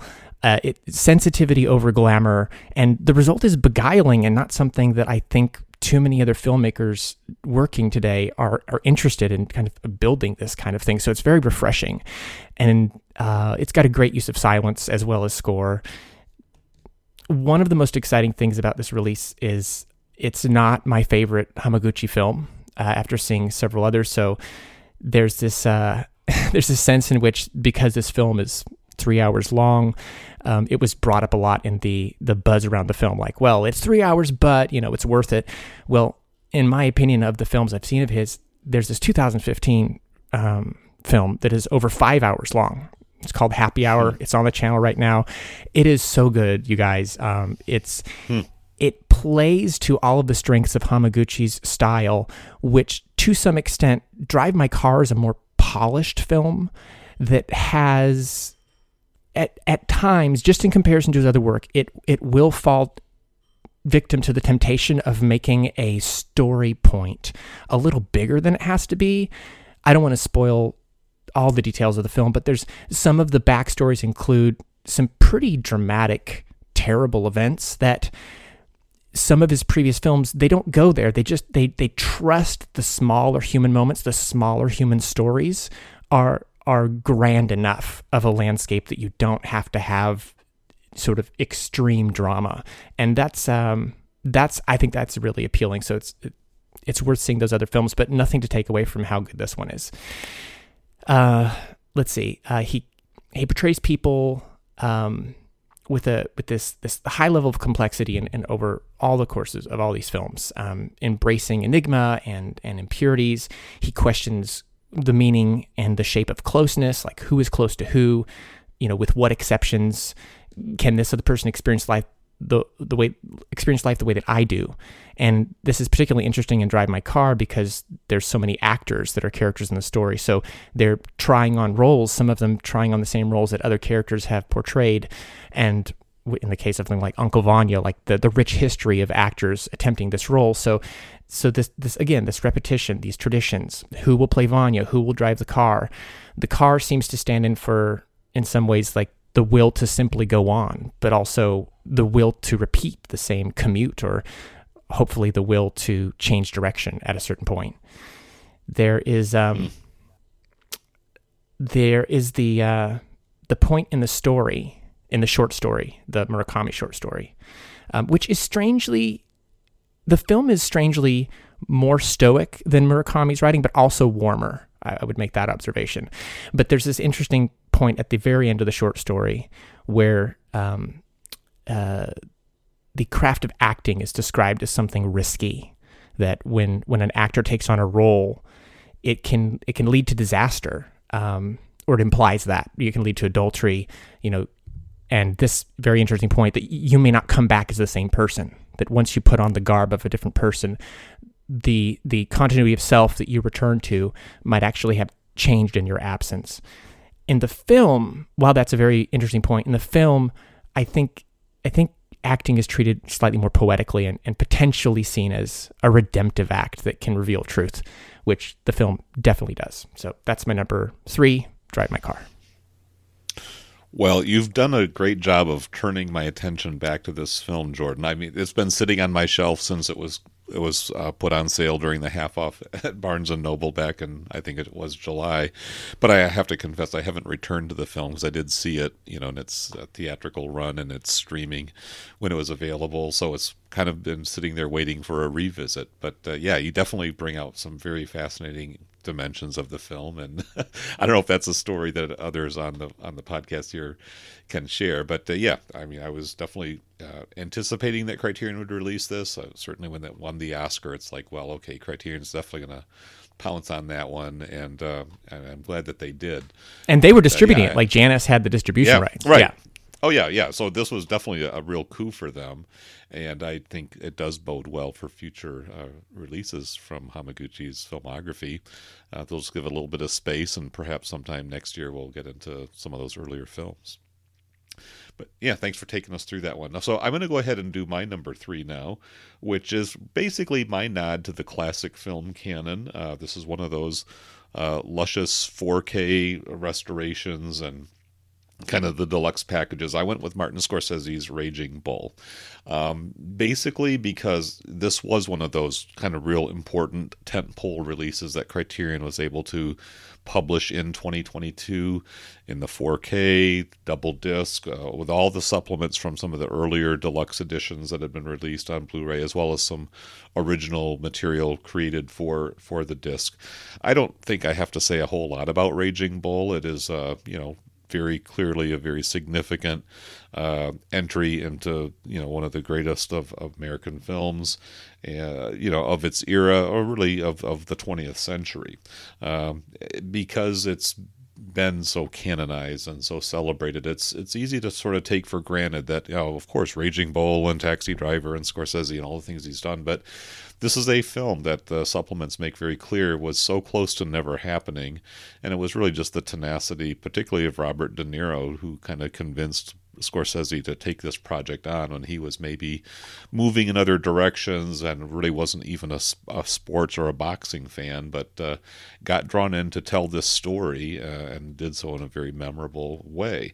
Uh, this disc, of course, just kind of gives you all of that background information and, uh, you know, if, if had not been released by Criterion, if certainly there were other good editions out there. But I just feel like this one kind of was in a kind of a, a heavyweight showdown, you might say, with uh, Double Indemnity uh, for mm. this number three spot, where I really wanted to kind of give recognition to some of those, you know, like I say, all time classics, those, those really big films that are sort of emblematic of their era. And Double Indemnity would sort of be my kind of main rival for the number three, which uh, was, you know, certainly. Uh, based on my enjoyment of the film and the disc and the whole package, but also just an acknowledgement of the fact that these are big movies that had a big footprint in the culture and cast a long shadow and created a lot of uh, influence on other filmmakers. Uh, Raging Bull is kind of my uh, example of what Criterion is able to do when they get their hands on a, you know, a, a top shelf uh, property and do it up really right. Great pick, David. And I would I would echo that Double Indemnity was very much in contention for my list as well. Um, yeah, revisiting yeah. it this year was it kind of offered new insights into who Walter Neff was, and, and it looked mm-hmm. beautiful. So yes, also sort of special note for that one. Yeah, mine as well. One of the biggest re- releases of the year uh, for Criterion. All right. Well, let's go ahead and move it on to number two. So, Josh, we're going to go ahead and get the rotation reset. What's your number two for the 2022? Yeah, um, my number two, kind of going off of uh, Jordan's a little bit, is uh, Jessica Beshir's Faya Dayi. This is another Janus Films acquisition. It played the festival circuit for a while, and then Janus Films picked it up. Uh, this is a uh, experimental documentary uh, by uh, a Mexican Ethiopian filmmaker that is a, a poetic exploration of the uh, khat trade and uh, the way that khat has um, uh, taken over so much of Ethiopia's uh, uh, life and uh, the the way it has has trapped many members of the older generation. Uh, it uh, has a, a, an addictive property, and uh, the way many people, once they are um, bound into the the addiction, uh, they end up never really being able to get out of that cycle. And um, it uh, looks at the younger generation and their desire to leave. It looks at the civil wars and the conflicts and the the sense of hopelessness for a lot of people within the community. Uh, and it's all done in this um, with this really haunting poetic voiceover uh, it uses uh, lush black and white uh, photography. Um, the imagery is just gorgeous and poetic and uh, beautiful imagery throughout. It kind of lulls you into uh, a state of reflection and contemplation as you watch. And uh, I think that it it is a an incredibly meditative film. Um, it never really uh, comes down on the side of condemning khat because it's also used as part of uh, religious practices, but it also shows how the abuse and how the the ways that the substance can be uh, can be turned and can be uh, can be abused. It, it, it shows the the ways that this can then just contribute to a, a, lack of opportunities for people. I, I just find this this film um, really beautiful. I saw it uh, at the Seattle uh, Film Festival when it was first released. It came through on a uh, through the virtual film festival. It was a last minute edition, and I was blown away by it. Um, and uh, was tracking its uh, progress through the um, uh, through award season that year and was really hopeful that it would get a little more recognition than it did and was excited to see that uh, Janus picked it up. Um, when Janus Films uh, will release things and then um, uh, then Criterion picks them up, sometimes we don't get as many supplements uh, for them. I know that's been the case in previous years, but I am really excited to have some commentary on this. It's a select scene commentary with uh, Jessica Beshir and uh, uh, poet uh, Ladan Osman. And this one also has three of uh, Beshir's shorts. Uh, Jessica Bashir had one of her short films on the Criterion Channel back when Criterion was a part of Filmstruck as well. So they've had a long relationship with her, and so uh, again, I just I love this film. I love getting to see the progression of her work, and uh, I just I love continuing to embrace these di- different modes of uh, documentary filmmaking and different uh, younger voices in cinema. Yeah, I watched this several weeks ago, and it definitely is one that stuck with me. It is a mesmerizing, really, literally, kind of a trippy movie. It, it, you know, and it it does leave you with this kind of ambivalence because uh, it can make the experience of chewing this khat, this leaf, uh, very enticing. I was like, oh, where mm-hmm. can I get my hands on some of that stuff, you know? But also, you know, you recognize that the cost that it has exacted yeah. on its society. So it's not a neither a celebration or a declaration of a war on drugs or anything of that sort. It's really just a, uh, an acknowledgement of the profound. Uh, you know sort of influence yeah. for better or for worse. And and you're right. And she's she is the director. She's also the cinematographer. And yeah you could just have so many you know completely mountable images that could just be pulled right from this film. It's really quite extraordinary just the the purely visual as well as the soundtrack and just the the whole mood that it conjures up. It is quite a piece of work. Yeah. Yeah.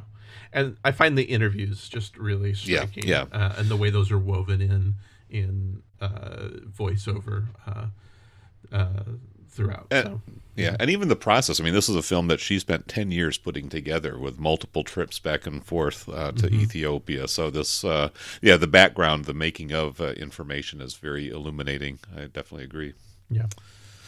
All right, Aaron, you want to take us to your number two? Certainly. And my number two is Jane Campion's The Piano hmm. um, also from January of uh, 2022.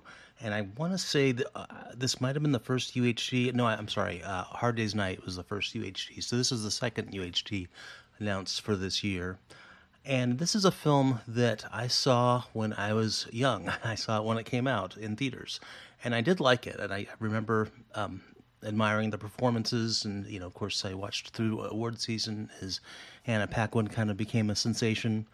Um, but at that age, you know, I didn't. I was a different person. I mean, it's been 30 years, so um, the film has aged a lot better than I. Or I'm sorry, I've aged. Uh, never mind. Please cut that out, David. okay. Keep it in. Uh, but the thing is, I've I've learned a lot more about film in the the years that followed, and um, learned what to appreciate about the film about film. So uh, I was kind of blown away by this second viewing, um, and and also I think this is the first time that a UHD really did make an impact on me uh, from Criterion. Uh, this was pretty early. I, I believe there'd been a, a, few towards the end of 2021, um, but this yeah this one was was truly special. And, and, and also it's just because of the way it's shot, the beautiful locations. Uh, the, it really gives a lot of opportunities for the uh, the 4K restoration to really make an impact on the um, viewing experience. And as a film, it's uh, a masterpiece. Uh, I, I, love it even more, and um, and it's kind of, you know, I just watched Banshees of uh, I, I, can't remember. Inisherin, I think is what I've heard. And yeah. and I kind of thought about this film because uh, you know it's a it's a small number of characters, uh, one location, uh, a, a, few lo- a few actual locations, but a remote area, and um, and I, I like that movie. Uh, a lot of people love it, but I think this one is like the the best minimalist um, movie with great performances. Like this, this could be a play, but it's not, and I'm glad it's not because uh, it's a, a, beautiful film. Um, I, I won't say too much about the um, the actual plot because I, I, think this is one where learning too much could hurt hurt the experience. Um, I do want to say that Holly Hunter is uh, an actress that I've loved for many years. And in fact, our first podcast episode was on broadcast news, uh, where she played a very, very different mm. character. Mm-hmm. Um, I think this is up there for potentially her best performance ever. And ironically, she's playing um, somebody that can't speak, but has a piano. And really, the way, and the piano, I think, is almost a character in itself but the way she expresses herself through this piano is really special. And and, and just the little looks she gives the way she emotes and um, and uh, kind of maybe even overcompensates with uh, her, uh, her, her facial expressions in order to convey something. Um, it's just really well done and, and she's not the only one um, of course Anna Paquin you know she had a f- very funny Oscar speech but um, she, uh, she that they did discover a great talent with this film and um, and she deserved the Oscar. I think she was excellent as well. Uh, Sam Neill and Harvey Keitel also great. I think Keitel really um, showed a side of himself, a side of himself that um, you don't often see because he's often kind of the gritty character. You know, uh, we uh, he's been in you know like Pulp Fiction. I think was he was in that around that time. Uh, you know, completely different character. Um, but he does play somebody that's kind of a um, you know, an everyman, I'd say. Uh, I wouldn't even say like blue collar. I would say just uh, not not an equal intellectually with um, with, with Campion's character. Oh, I'm sorry, with uh, Holly Hunter's character. Um, and but he does so with a um, a delicacy that uh, that is, is, really just I really just appreciate his performance as well. Um, and I think all of them brought great performances out of each other. So yeah, this is really just a, a great um, a great film and it's also a great uh, uh, Criterion edition. Um, speaking of which, we have commentaries. So I want to say all three of my yeah, all three of my picks have commentaries. So that that might say something. Um, but there's uh, there's also a, a, a I'm not going to go through the supplements, but there's another one that was um, called the Piano at 25, and that's uh, so I guess that would be late 2010s. Um, uh, just a few years ago, and that's um, when w- that was um, uh, uh, Jane Campion talking to uh, Jan Chapman, who was a producer, and that was really good. all, all, of the supplements were great, and I ended up watching this I think three times uh, in the month of mm. January, so it just mm. really made an impact. if you have not seen the piano, please don't hesitate. Get this get this edition. It's great. Excellent. Very, very good. And it is definitely one of the more stacked Criterion releases of the year. So, very worthy uh, number two pick. Oh, and, right, Jordan. I'm sorry, David. Oh, go ahead. Also, phenomenal cover cover by one of the best co- oh. cover artists, uh, Greg Ruth. So, yeah, and it seems to be sort of thematically connected to another Jane Campion release, uh, last year's Power of the Dog, that uh, was a late 2022 um, 4K. They're, they're kind of almost like a matching set, even though they were released quite a few months apart, and of course the films were made decades apart. Uh, another amazing film, yes. So, yeah, yeah, excellent. All right, Jordan, you want to give us your number two? Sure. My number two is Spine 1115 Adoption by Marta Mészáros. Mészáros. Um, I am half Hungarian, and so I was hmm. attracted to this release. It also says something about, I think, why I'm innately also attracted to Czech cinema and all Eastern European mm-hmm. cinema. Mm-hmm.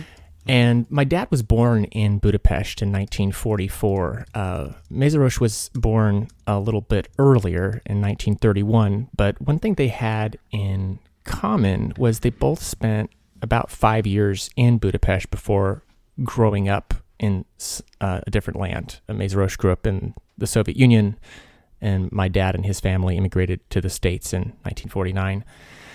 so um, I don't have a lot of firsthand knowledge of Hungary. My dad being um, growing up with you know uh, Hungarian parents was kind of interested in being an American, and so when he raised with my mom when they when they raised Joshua and I, we weren't really given a lot of uh, you know Hungarian cultural heritage or even cuisine or language or anything like that. So I've always been very curious about it. I've been to Hungary once and spent some time in Budapest and and really enjoyed myself. But I guess all this to say, I have some bias toward this film, but uh, mm-hmm. I was I was uh, very very happy to learn uh, that Mészáros, who I didn't really know much about, is is a real heavyweight.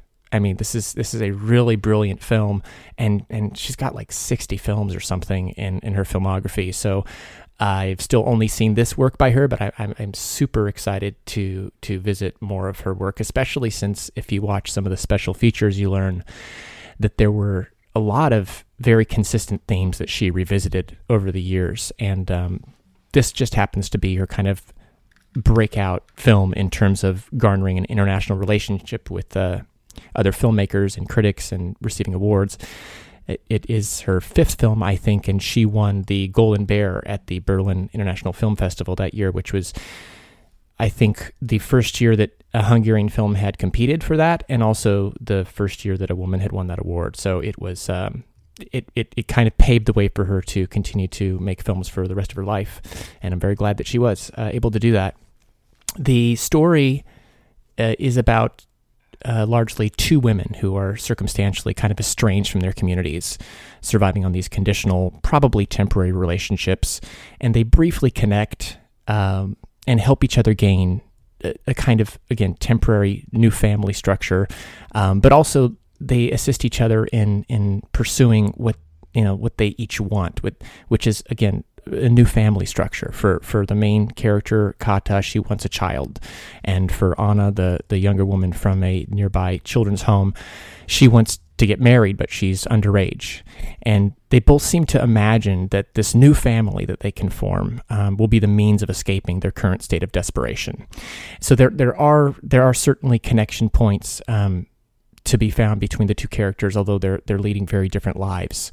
The cinematography is is really remarkable. It's a lot of roaming camera, sensuous close-ups, striking lighting, and very interesting, compelling compositions. Um, that guy's name is uh, Lajos Koltai. Um, there's this great score with uh, sort of these pensive bells and this mournful uh, woodwinds, I believe, um, that carry the main melody. Kata works at a factory where she's one of um, multiple workers, mostly women, um, are sanding sort of mass-produced pieces of wood. So, so all of this sanding um, of imperfections kind of mimics the the act of looking at one's life uh, that both Kata and Anna are doing, like constantly finding the areas that could or should be removed, you know, to make it better. Um, but literally in the factory, these women uh, are frighteningly, at the end of the day, they're all covered in this fine sawdust uh, and certainly they're inhaling it. Um, you know, they're not wearing masks. Um, so there's this there's this very uncomfortable idea of the, the amount of labor that's you know the, the the strain on their bodies, but then symbolically also that these imperfections are, are going into their lungs, like from the surface uh, to the inside. And it, it also continues to speak about this difficulty of reshaping one's life through this targeted process of elimination. Like, will that work? Does it have consequences? Uh, the uh, main character Kata, she's she's a 43 year old widow. She lives alone uh, on this river. The river is another sort of reminder of erosion. Um, she at home kind of works on similar projects. She's making these picture frames, these containers without images, these sort of aspirational containers. And these girls from the nearby children's home kind of infiltrate her space. Uh, when they first show up, it, it it's it's interesting that a line of dialogue by um, I think Anna uh, asks her if uh, if she's scared of, of the girls at the children's home, and there is a kind of ominous presence to them initially. They do they do feel like they potentially pose a kind of threat just because I guess there's so many of them. They're so happy to just intrude on her on her property and into her personal space. Um, Anna wants something specific from um, Kata. She wants to be able to um, continue her love affair with a boyfriend in a nearby nearby town. It's cold um, in the current season, and she needs she needs places to sleep with her boyfriend. And Kata initially rejects this proposal, um, telling Anna that she doesn't want to have strangers around her.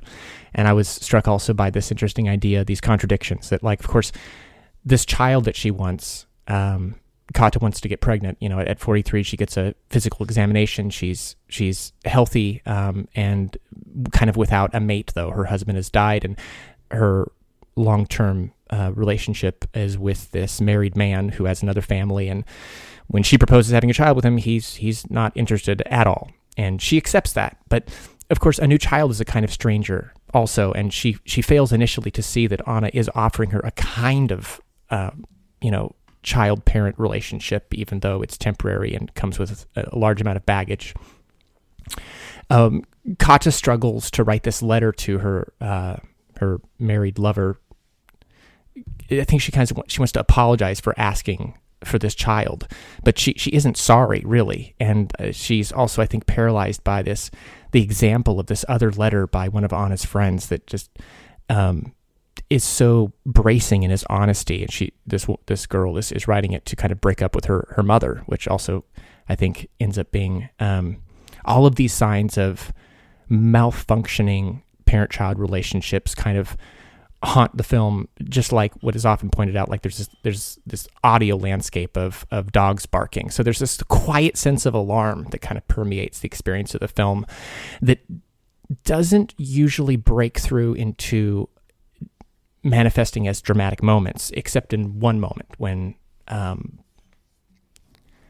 Kata slaps Anna, just kind of spontan- spontaneously. It's it's um, it's only on a second watch that I I think there's this smile. There's Anna is crying after her boyfriend leaves, and and there's a little bit of a smile that I think could be triggering because it could possibly be a mocking smile, um, could possibly be pointing out that you know that the the quasi parent child relationship that that has kind of fallen Kata's lap here is is kind of making a parody of her wishes. And it's and, and she might even be jealous of that Anna is pursuing you know she's she's young enough to to I think pursue a family life that in some ways Kata knows that has passed her by. The um, the packages uh, is is really nice. Um, there's there's tons of uh, bonus features that really gives you a broad understanding of this filmmaker and her life. Um, she is still alive, by the way, but um, there's a, a, short film in addition to the documentary features called Blowball um, that's also very good. So it's another indication that this is not uh, this is not a one-off in terms of uh, creative achievement. So that is my that is my number two adoption. Another great summary, Jordan. Thank you for walking us through that. Uh, Laszlo Szabó is a name, or at least a face, maybe not a name that you recognize, but he was in a few of those uh, mid '60s Godard films. He was, I think, in Pierrot Le Fou and Made in USA. And yes, was a really fun surprise to see. I, I know that guy. Like I knew I'm watching a Hungarian film. This is the first Hungarian film in the Criterion Collection, so I'm not expecting any familiar faces or names. So like I know that guy. I'm doing my Leonardo DiCaprio thing there, pointing at the screen. no, yeah, quite a pleasant surprise. I agree. I agree. I didn't highlight that, but he plays um, he plays the married man that Kata's having a relationship with. Yeah. On one of the special features, she describes the relationship as um, you know she she understands he's sort of part of the this elite circle of of creatives uh, in in in around Paris, but that he was Hungarian and he was sort of nostalgically drawn mm-hmm. to continue to come back to the country, and that's how he ended up being able to you know make a relationship with Ms. Okay, well, you know, Jordan, I have the, the task of following up a very, very insightful summary with my number two, which I have to say, even before I heard your uh, recap of adoption, I was like, this is pretty fluffy stuff here, but I, I'm going to go with it. I got to be honest. Uh, my number two is The Girl Can't Help It, directed by Frank Tashlin, and of course, starring the one and only Jayne Mansfield. But really, it's the all star uh, rock and roll cast of uh, performers that I think seals the deal. No, no disrespect towards either Jayne Mansfield, who I think, uh, well, is it a performance? Is it just a, a presence that she exerts on this film? Um, a fascinating figure, and no pun intended there, but uh, a really remarkable document of the dawn of rock and roll. Uh, the movie itself, uh, the the plot, and, and all of the character developments, it, it is very silly throwaway stuff. Um, you know, there's an involvement with a mob boss who wants to get his glamorous girlfriend a singing career because it's an easy way to make money, and you know, there's all these shenanigans that go on. But but what's captured in this film um, is just an incredible lineup of of you know prime rock and roll in the very infancy of that of that uh, musical form. Uh, as far as its commercial presentation and all of that, certainly I know rock and roll has cultural roots that go back into the 20s, 30s, and 40s. But this is a 1956 film that's got Little Richard, Fats Domino, Gene Vincent and his Blue Caps, the Platters, Eddie Cochran, as well as several uh, lesser known acts, uh, and for good reason. But even that variety, even some of the bands like the Chuckles and, and some of the other uh, would be entertainers, uh, given very generous slices of screen time to perform their music. Uh, this is when Hollywood is kind of scrambling for some new formats, so they're doing widescreen cinemascope here. They have some good fun with that uh, at the beginning of the film as they kind of stretch the screen into a new aspect ratio to uh, you know the amazement and presumed delight of uh, viewers of that time. I just have to say I've watched this film uh, sort of like Aaron with the piano. I've watched it probably four times since it came out this past summer. I showed it to my dad, which was great because he recalls seeing this movie back in the day, and even seeing like he saw Little Richard live back in the 1950s, which just kind of blows my mind to think about what an experience that must have been. So this is kind of going on that pure enjoyment the fact that this one got the most spins in my my uh, uh, Blu-ray deck over the past uh, year from any Criterion releases, I got to give it its props. So it came in as my number two. My alternate pick was one that maybe I could have just I, I just received as a Christmas gift. That was Todd Haynes' The Velvet Underground, a different type of uh, musical excursion, you might say, but one that I I imagine I will be revisiting that one numerous times in the weeks and months ahead. But my number two just nothing but fun. And again, Frank Tashlin, the director, had also made some of the greatest Looney Tunes prior to his uh, work as a as a regular filmmaker. Uh, so yeah, I, I just really enjoyed all the playful elements of this of this film. The package, lots of good supplements. I mean, we can pretty much take that for granted. That that put Jayne Mansfield in the context of a real human being, not just the cartoon figure that she kind of made herself into um, for for particular reasons and with a strategy in mind. Uh, it's just a really fascinating snapshot of a of a formative era uh, of a musical form as well as other uh, sort of pop culture trends that uh, continue to reverberate to this day. So, uh, yeah, I enjoyed the film quite a bit, and that's why it's where it's at, fairly high up on my list of best releases of the year. Hey, David. Um, Jill couldn't make it, but if she were here, I'm pretty sure she would be giving you the uh, Leo clap uh, meme for that because she she's a yeah. big fan. Oh yeah, yeah. I, I and I, I wondered if Double Indemnity might be up on Jill's list there, and I, I hope Jill, if you're listening, go ahead and drop your top three in the comments somewhere because I'd like to kind of get your insights uh, when you have a chance to, to share that with us. But yeah, this is this is a lot of fun. Yeah, more to come on that, actually, David. Excellent. Okay, very good. Okay, let's go bring it on. Well, no, no, not bring it on home. We're going to have a little bit of conversation after this, but let's go ahead and get our number ones uh, rolling here. So, Josh, you've got the honors. Give us your number one Criterion release of 2022. All right. Uh, you know, my number one pick of this year was a film that was really high up on my favorite films that were released the year it came out. Uh, which was uh, 2020. Um, and that is Garrett Bradley's Time. Uh, this is a film that, to me, is uh, again like with Faya Dayi, uh, I think a just stellar example of what you can do with the art of documentary filmmaking. I tend to be pretty um, uh, pretty uh, rigorous in uh, what I want from documentary. Uh, there are so many docu series and um, uh, so many kind of uh, documentaries that get dumped on streaming services that are kind of they're they're cheaper by the dozen now. Um, everybody's putting things with cheap infographics and swirling special effects and drone shots to wow us with spectacle. And uh, I'm, I'm looking for things that are going to um, be really f- formal exercises or going to be really uh, rigorous verite uh, formal exercises as well.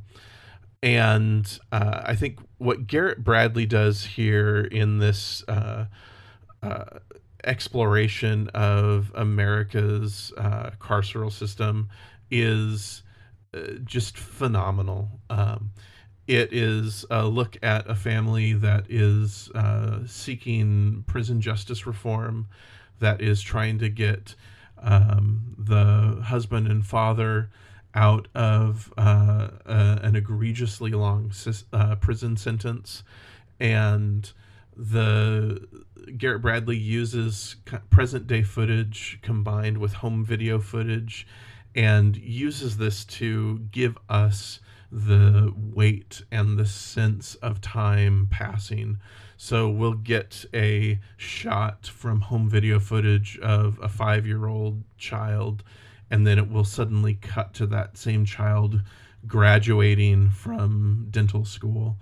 And you see how much time has elapsed how much time this uh, man that has been incarcerated has missed. Uh, and uh, it's so profoundly moving. It is uh, a film that i've seen multiple times and every time i'm reduced to tears by the end. Uh, this is a uh, just profoundly empathetic, profoundly human, uh, profoundly moving look at the injustice within our society, and yet it never becomes a polemic. It never becomes just a um, uh, a film that is reduced to uh, statistics or reduced to talking heads uh, giving us uh, a lecture on um, the state of prisons, and uh, it it really grounds us in one family's struggle uh, in prison reform and and what they go through. Um, and uh, it's a, a beautiful film.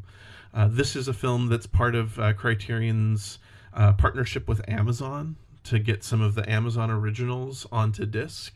And just like last year when I selected Minding the Gap as uh, which was a Hulu original as my one of my selections, I think there is an invaluable service to taking these films that only exist in the streaming space and bringing them into a definitive physical release.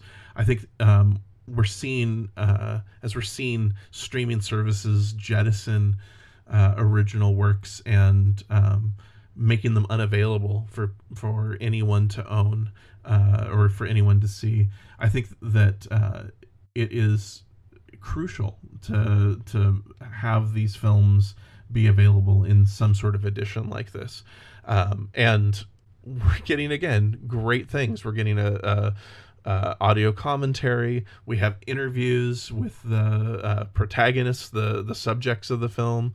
We have uh, a short documentary by Garrett Bradley that ties in really uh, directly to the the the film time, and um, uh, is a really beautiful companion piece. It was actually envisioned as as two films that would be that would exist side by side. So um, I just I I really am um, I continue to. Uh, be grateful that Criterion is willing to partner with streaming services to give us uh, work that even though you can see it on for free on a streaming service that you have a subscription to, um, I am really grateful that they have taken the time to give us these definitive physical media editions of these works. Yeah, that's a very moving film, Josh. I definitely agree. It's been some months since I watched it, since it came out earlier in the year. But again, it's another film with a message and an impact that's that's stuck with me, and I certainly see how it uh,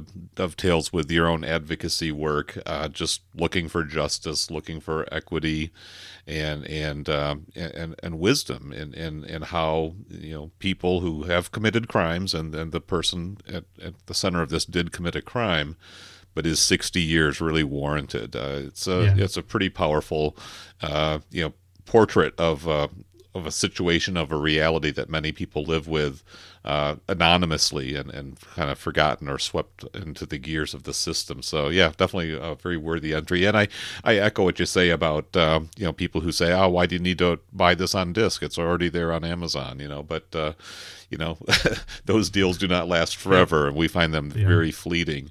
Uh, you know why they take them off. Uh, you know we can never really fully fathom the, the reasons behind that, but it is it is good when this very worthwhile um, movie making kind of gets its uh, place in a more of a durable medium. So great choice. Uh, well, listeners, Aaron West seems to have fallen off the call. He would be coming up next, and we will hopefully get a chance to hear from him soon. Uh, but yeah, we've got a little technical difficulty going on. So, Jordan, I'm going to go ahead and uh, send it over your way to get your number one, and then we'll uh, weave Aaron's contributions in here one way or another. So, Jordan, what's your number one for the year? Sure, of course. So, despite a cover that I think doesn't quite nail the mise en scène of the film, my favorite of the year is Exotica by Atom Egoyan. Uh, this is a film I've known for a long time. I was very interested in Egoyan's work um, of the of the '90s, and and I've seen most of them. And this is a real standout. And it's, it's for those who don't know, it's you know featuring Bruce Greenwood, Sarah Polley, and the always incredible Egoyan regulars Arsinée Khanjian and Elias Koteas. It is a uh, uncomfortable film. It's, it kind of takes an interest in uncomfortable intimacies. Um, it's not a movie about sex. Uh, I know that, that that was certainly something that the film had to contend with in terms of marketing. Yeah, those original posters kind of made well, and it is set in a strip club, so there is an element of truth to that. But yeah, that is not the the primary draw. Right, right. Yeah, certainly not the primary draw for uh, for me. Um, although it, it can at times be a um, a film that uh, that has sensuous imagery, um, but it's really it uses that it uses sort of the the atmosphere of a of a strip club um, to look at exteriority versus interiority, like the primacy of appearances, but also the inaccessibility of surfaces, and it and it presents this story of uh, a group of people that initially we don't understand how or why they are connected, but it, it ends up being a, a quite a closed circuit, you know, very insulated world revolving around this this this this cryptic story, um, this this central chain of events that does ultimately get revealed by the end of the film, but in a really beautiful way. Even once you have more pieces of the puzzle, the film never releases its mystery. Like it maintains, you know, this insistence on ambiguity and, and absurdity, frankly. So it, it it kind of falls under the umbrella of a things are not what they seem kind of narrative. But here the falsehoods are, are somewhat novel. And what I mean by that is that films more commonly give us characters who appear conventional, you know, like the Hitchcockian, you know, dangerous suburb where things appear conventional on the outside, but it has a veneer covering some type of fundamental deviance that, that can be, you know, peeled away and revealed. Here, most of Egoyan's characters are the opposite. You know, they present themselves as kind of coarse or indecent, you know, like the club, um, interested in appearing otherworldly, but are significantly more gentle and decent and familiar on the inside.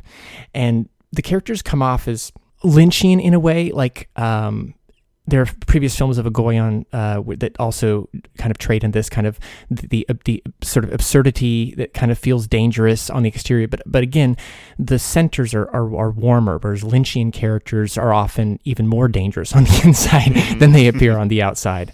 Um, so his his characters are deliberately enigmatic and misleading, and they mislead themselves, you know, about their true natures and about their most relevant motives.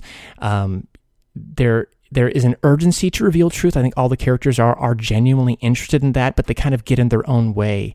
Um, they wear these uncomfortable truths on the outside. All this subversiveness and self hatred and mental illness is on the surface, but again, it's almost a disguise. It's a distraction.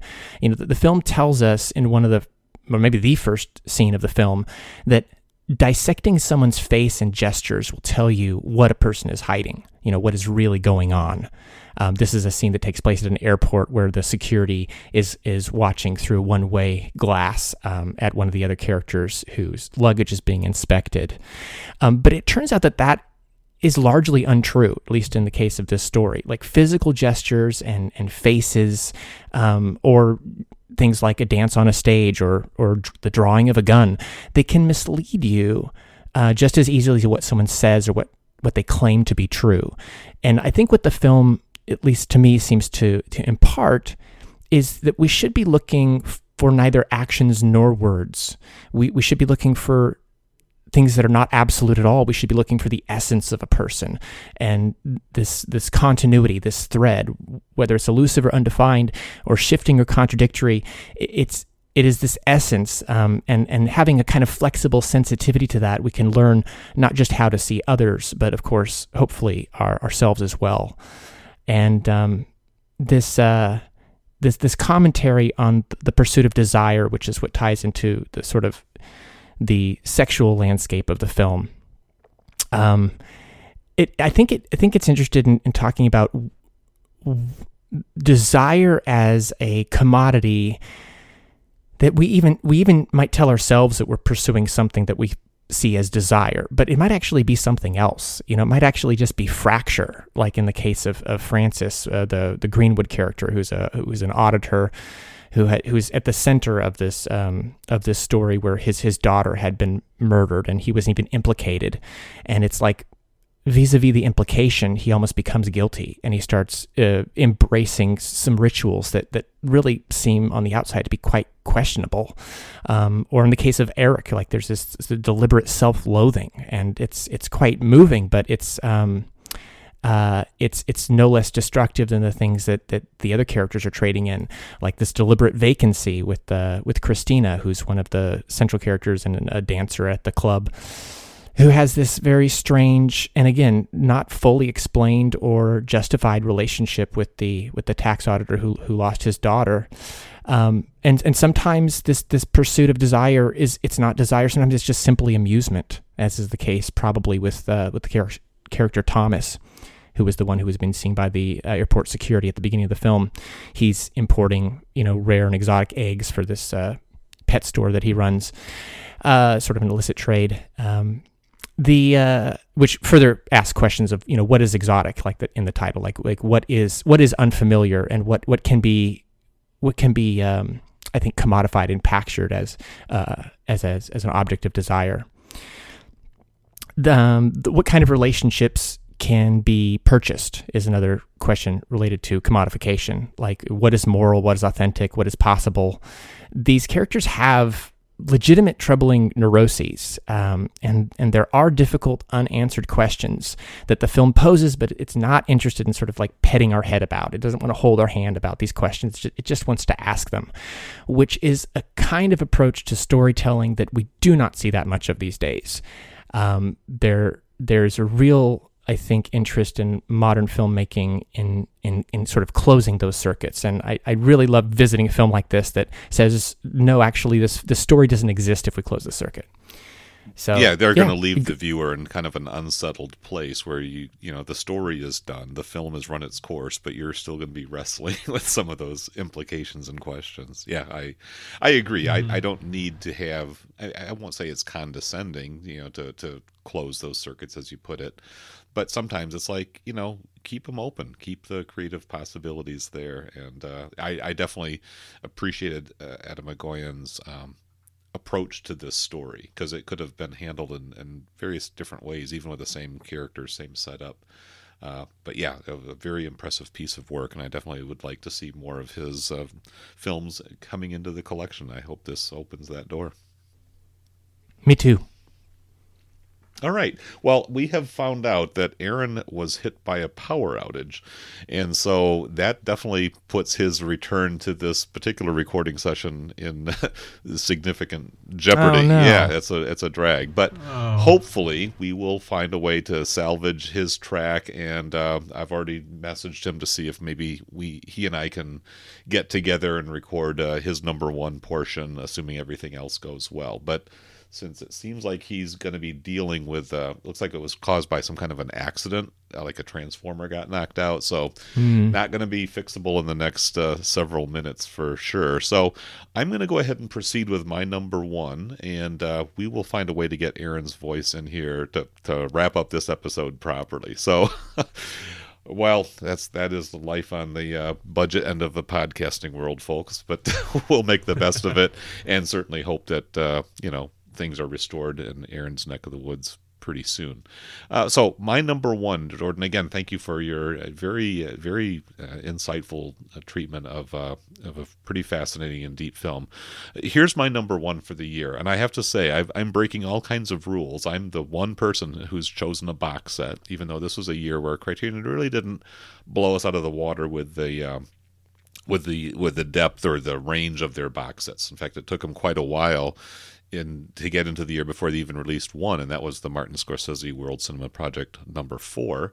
Uh, a very suitable uh, and and eclectic mix of films for sure. But I actually went with three films by May Zetterling, and the other rule that I broke is I don't even physically own this disc quite yet, but I I do consider it uh, my favorite Criterion release of the year simply on the strength of the films that I've watched on the Criterion channel because pretty much the whole contents of that box set is available through the Criterion channel. And when that was announced as a December release, uh, a few months ago, I I was immediately taken like, oh, this looks interesting. Look at those cast members. That's like Ingmar Bergman movies from the mid 1960s, back kind of when he was in that uh, Faith trilogy or the Silence of God trilogy, whatever you want to call it. Three films by Ing- Ingmar Bergman is how Criterion released a film trilogy by Ingmar Bergman is is how Criterion released it. Well, May Zetterling was actually an actress in one of his very first film projects, a film called uh, Torment, where he wrote the screenplay, and uh, Alf Sjoberg the direct directed that film. That's a part of the Eclipse series set number one. May Zetterling, I think, was still a teenager at the time, uh, which was the, kind of mid 1940s. Uh, well, here she is, 20 um, some years later, as a filmmaker herself, doing three films Loving Couples, uh, Night Games, and The Girls. And these films just absolutely blew me away. Like I say, I was already set up and predisposed to like them because of the just the the, the commonalities that they they share with uh, Ingmar Bergman movies of this same period. Um, but you know, and, and Sven Nykvist is even the cinematographer on the first one, Loving Couples. But you're seeing Harriet Andersson, Bibi Andersson, Ingrid Thulin, uh, Gunnel Lindblom, uh, even um, Erland Josephson and Gunnar Bjornstrand show up. Uh, so you know, so you've got so many elements and looks and feels that are similar to Ingmar Bergman films of this time. But Zetterling takes all of those elements in her own direction.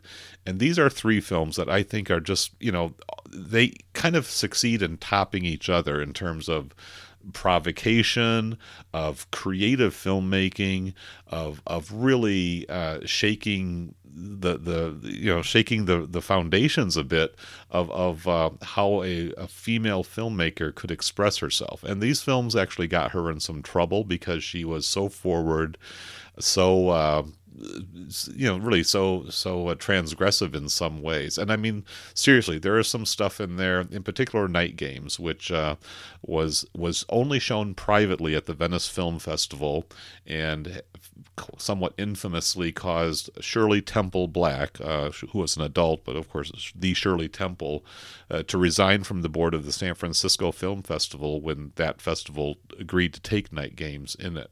Oh, it's also got the kid from uh, from Persona, that that the young boy, you know, who puts his hand up on the screen. He's in in this film as well, and you know, so I, I'm kind of skimming the surface here, but you know this this is a filmmaker, May Zetterling, who wanted to be taken seriously. She was a woman with artistic ambitions who really pressed herself uh, and and really challenged just a lot of convention conventional thinking about women's place in society, uh, the woman's ability, a woman's ability to make a film make uh, make films that are challenging and um, pressing the boundaries of what could be expressed and filmmaking technique. She, she, did style herself after Bergman, after Fellini, after some of the other, uh, you know, influential movers and shakers of art house cinema at that time and you know drew some very critical negative reviews in the process. Um, but i uh, was absolutely fascinated by these films. I'm not going to give you much of a breakdown just because of time and because there are three films but they they all just they all explore different aspects of um, femininity and, and how women are expected or allowed to participate in society from various levels. And to see um, some of these actresses like Bibi Andersson Harriet Andersson you know, I've already named the names, um, they're coming out of their prime work with Ingmar Bergman. They, they are, you know, they're maturing in some respects, and they're also allowed to cut loose and show a different range of their acting abilities than what you know Bergman's often very taut, very introspective films. Uh, while they do incredible performances under Bergman's direction, uh, May Zetterling just brought out different aspects of these characters. I was just so delighted to see. It's like, where did this come from? I mean, I've been a Bergman fan for quite a few years now, and I I knew the name May Zetterling, but I did not have any idea that these films would impact me the way that they did. So I'm going to be, you know, getting a copy of, that disc very hmm. soon. It's uh, it's not really even a traditional box set. I think it just comes in a regular plastic case with you know slots for three different discs.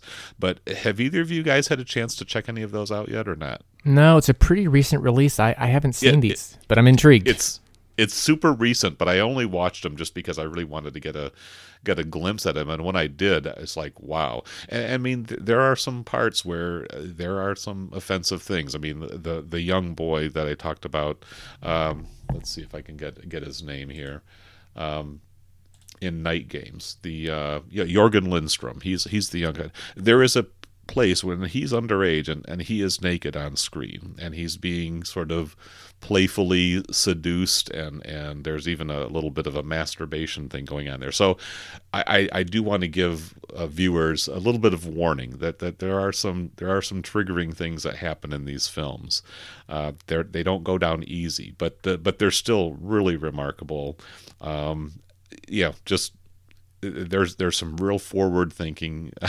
There there are some things that feel like movies that were made 20 30 40 years later uh, that that May Zetterling goes there where you weren't maybe expecting that so I'll leave it at that. Maybe I'll just create a little bit of intrigue. I, I, I definitely look forward to uh, discussing this set with Trevor Barrett on our Inside the Box podcast one of these days. I may bump that one up towards the front of the queue uh, just because I'm so intrigued and definitely want to hear what Trevor's take on it is. And, and I will definitely be returning to those films very shortly once I get that disc in hand. Oh, yeah. I, I have it sitting on my uh, on my shelf. Uh, I got it during one of the more recent sales, and am very. I, I almost uh, started watching them this month uh, because I was uh, hoping to potentially put this on my list, but didn't get around to it before we recorded. Uh, so this is one that is is high up on my list to watch soon. David, would you recommend watching them in sequential order or starting with night games or no, I think I think in sequential order. I mean that that's just my default go to. I mean the yeah. girls I guess is the one that is the most you know widely recognized these days and it is it's it's pretty outstanding it's a, an adaptation of aristophanes lysistrata um, so it's a you know it's got a really and you know humorous uh, application of the story about women withholding mm-hmm. sexual uh, relations with men until they stop all the fighting. Of course, Spike Lee several years ago uh, adapted the same story with Chi-Raq, which was again one of my favorite films released that year, mm-hmm. and I mm-hmm. think it kind of marked a little bit of a revival or upswing of, of Spike Lee and his you know over the course of his career. That was pretty well regarded, although I thought still under recognized for what I thought was a really impressive accomplishment. So it sort of takes some of those same dynamics. And again, you've got uh, Bibi Andersson, Harriet Andersson, and Gunnar Lindblom, all again just really cutting loose. They've each got their own characters, their own relationships. So that's probably the one that's going to be the most uh, sort of well known and publicized, but I'd say work your way through it. And then the supplemental features, where again, you get to hear May Zetterling's voice come through as far as her directorial intentions and uh, just her approach to the material. It's really good stuff. Um, I, yeah, I'm, I'm I'm very eager to see what other people's reactions are. I can see that it might be polarizing, uh, just as it was back in the day. She had some really incredibly harsh negative reviews that I think are it's not warranted, but I can understand that people of a certain temperament might be either offended or just put off by uh, by her approach. But I just appreciate her her fearlessness of just really kind of going full force, full speed ahead, and and uh, taking advantage of the opportunities that she had to make films, uh, and mm-hmm. she did continue to do that. But but uh, yeah, she she went for it, and I just really appreciate that uh, artistic ambition. Great number one pick. Yeah, I'm looking forward to it. well, thank you. I appreciate that, guys. Well, hello, Aaron. we are back. Uh, a little bit out of sequence here, but uh, good to be talking to you again.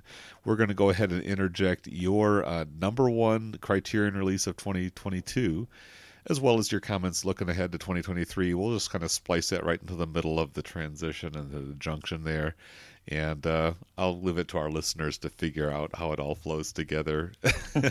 Trust you guys in your judgment to uh, you know to, sort out the sort out the issues here as we you know kind of fill in the gap because there was a pretty significant uh, power outage in your neighborhood. You want to just tell us a little bit about that event and then uh, how it affected your ability to participate in our best of 2022 episode. Yeah, I'll just say there were lights and then there weren't, and I and it was right before I was going to give my number one. Um, so you guys were wondering what happened to Aaron. Uh, and meanwhile, what happened is a car about four blocks away crashed into a, a, a gas station and hit a, I guess a pole. I don't know if you call them telephone poles or what now. And um, and it, it, it, was really the the car looked terrible, and it's a miracle that the person lived. Uh, in fact, at first they said it was a fatality. So I was like, yeah, you know, the podcast is important, but you know, that's this is different kind of kind of situation. But um, but yeah, they made it out, and we got power about 2 a.m. And uh, now it's Saturday, and I'm glad you're available, David.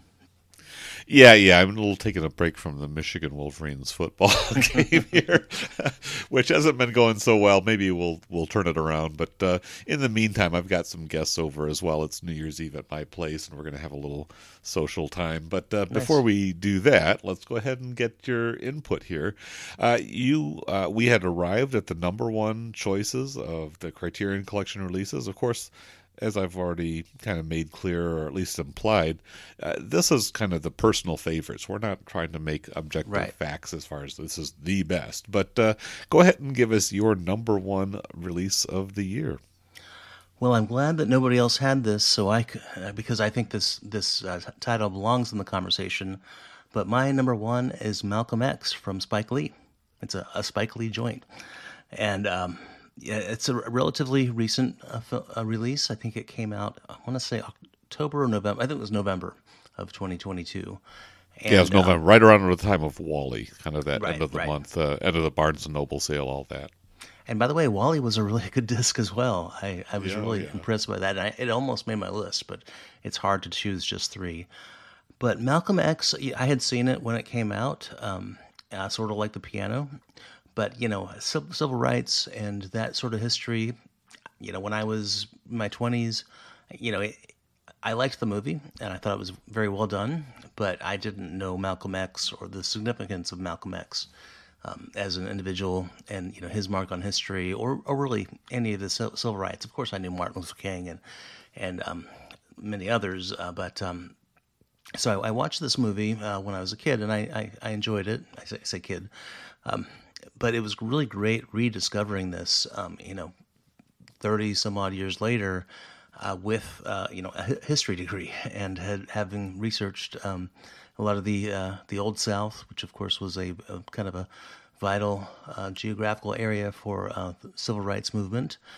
and um, and you know I started learning about people like Malcolm X, and uh, if you don't mind, first I just want to say that Spike Lee, I mean we are so lucky to have him as a filmmaker, and I. I say as a filmmaker, I don't mean a black filmmaker, um, even though you know, there have been a lot of new black filmmakers added to the collection, um, and their work has been excellent. Um, I put Spike Lee against really anybody modern, toe to toe. You know, I, I, just think he's had quite a body of work, and I'm thrilled that it continues. And he's he's still making uh, really really strong films. Um, th- this one, of course, in, this was in his career not too long after Do the Right Thing. I, I, I, don't have his filmography in front of me, but I think he may, may have done one or two in between this. Um, so he was really just an up and comer, but he had, of course, Do the Right Thing was massive.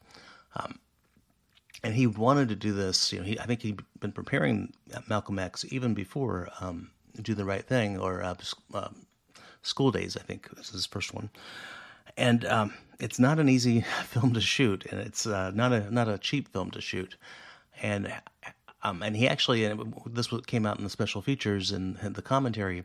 He had a lot of pressure from the studios, and in fact, um, you know, he, I think his vision would have been compromised if he was not who he was. Um, and so we all know Spike Lee.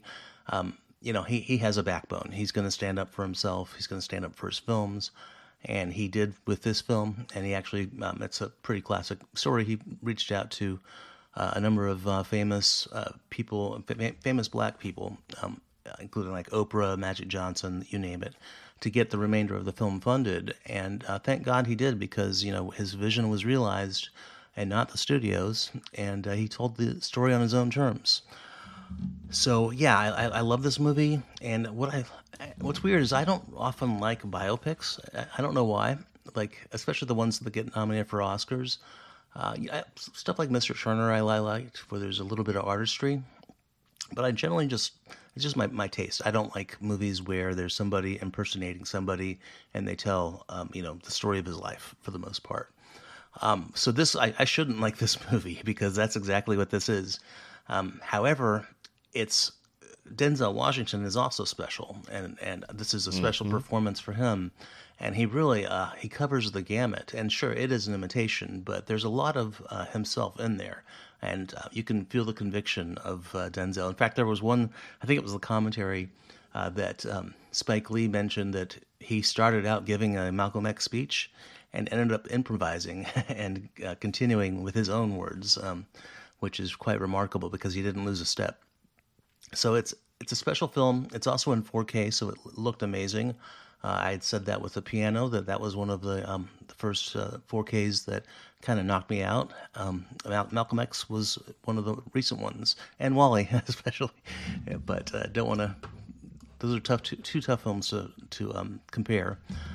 One, what I love about this movie also is that um, Spike Lee did not sugarcoat Malcolm X's story. You know, he did not portray him as this ideologue who should be uh, worshipped, um, because Ma- Malcolm X's life was not was not um, you know smooth. There there were some problematic areas, and there was a uh, evolution, I should say, maybe or maybe a journey. Um, and actually, the where he takes a trip to, I won't spoil because that's in the latter half of the movie. But um, you, he kind of arrives at a really um, powerful point of his life. I think uh, his his most powerful and his most um, palatable palatable uh, for, for people. So Spike Lee, uh, you know, he, he talks about his time with um, with some some questionable um, views.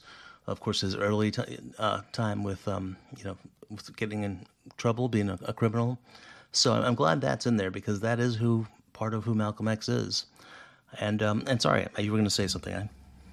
Well, no, no. I, I really appreciate your take on this film. I guess I just wanted to give a response. You, you talked about Denzel Washington, and that's one thing that mm. didn't really come up in this episode is that this was the year of Denzel, wasn't it? I mean, he was in uh, Mississippi Masala and also Devil with the Blue Dress. So, three really prominent roles that established Denzel Washington as really one of the yeah key uh, actor figures in the more recent uh, renditions of the Criterion Collection. So I mean, just his star his star power, his charisma, his magnetism is definitely a big draw here, and his ability to immerse himself in this historic character that uh, you know we have, you know a significant amount of archival material showing him, you know. Malcolm X himself speaking, and you know his mannerisms, his his personality coming through. So, uh, but but I will have to say, my my personal take on this film is that I have not yet, other than looking through the this the packaging, have not yet popped those discs in, and it's really out of respect for the film. I really want to do. Mm-hmm. It justice, you know. I want to read some of the you know, background literature, Uh, you know, and really prepare to sort of encounter this film and the and the set itself with with all of the attention that it deserves. And kind of, I, I made the calculation that in my quest to kind of take in as much of the new material that's uh, been released this year, I'll just kind of watch the feature films and not get too deep into the supplements uh, but I kind of left Malcolm X off to the side because I figured I just don't want to put that into the into the grinder, so to right, speak. Right. Uh, because this feels like a major release, kind of like I even sort of made the similar comments with Double Indemnity. Mm-hmm. This is, uh, or the piano. I think those are the big kind of monumental releases that Criterion put out this year that will be kind of looked back on as oh yeah back in 2022 is when they put those out. You know those were those were the big ones. And this is definitely one of the big ones. I think it is. You know maybe do the right thing will always be Spike Lee's kind of calling card signature title because of its mm-hmm. you know its its impact. But uh, Malcolm X is kind of his Lawrence of Arabia if you will his his epic you know his his kind of globe and culture spanning uh, masterwork that kind of kind of tells the a full story uh, in in those grand historic terms that uh, that you reserve for those those big figures of history. Um, mm-hmm.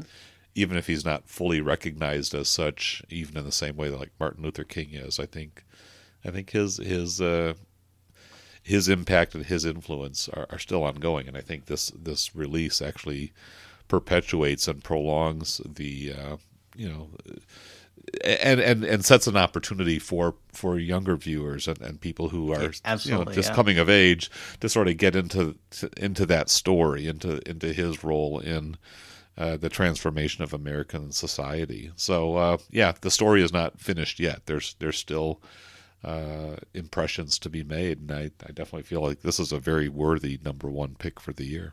Yeah, I think this is, and, that's a, a great, uh, a great take. Is that this has not, um, you know, this is not dated. In fact, this is very much still a valid uh, film.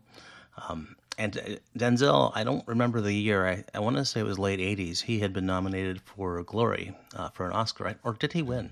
I forget. But um, he, yeah, this is a really uh, pivotal part of his um, his career, and uh, and yeah, and actually, I'm glad you brought up the, the, the younger people because, as I mentioned, I was a young person that didn't have the context, and um, and I won't go into the supplements, but let me just say that there this is a three disc um, uh, release for a reason. There's a ton on here, and I did pour over all of it, and it's uh, all worthwhile. I watched the commentary, and the commentary is from 2005 uh, with Spike and, and some other of his uh, collaborators.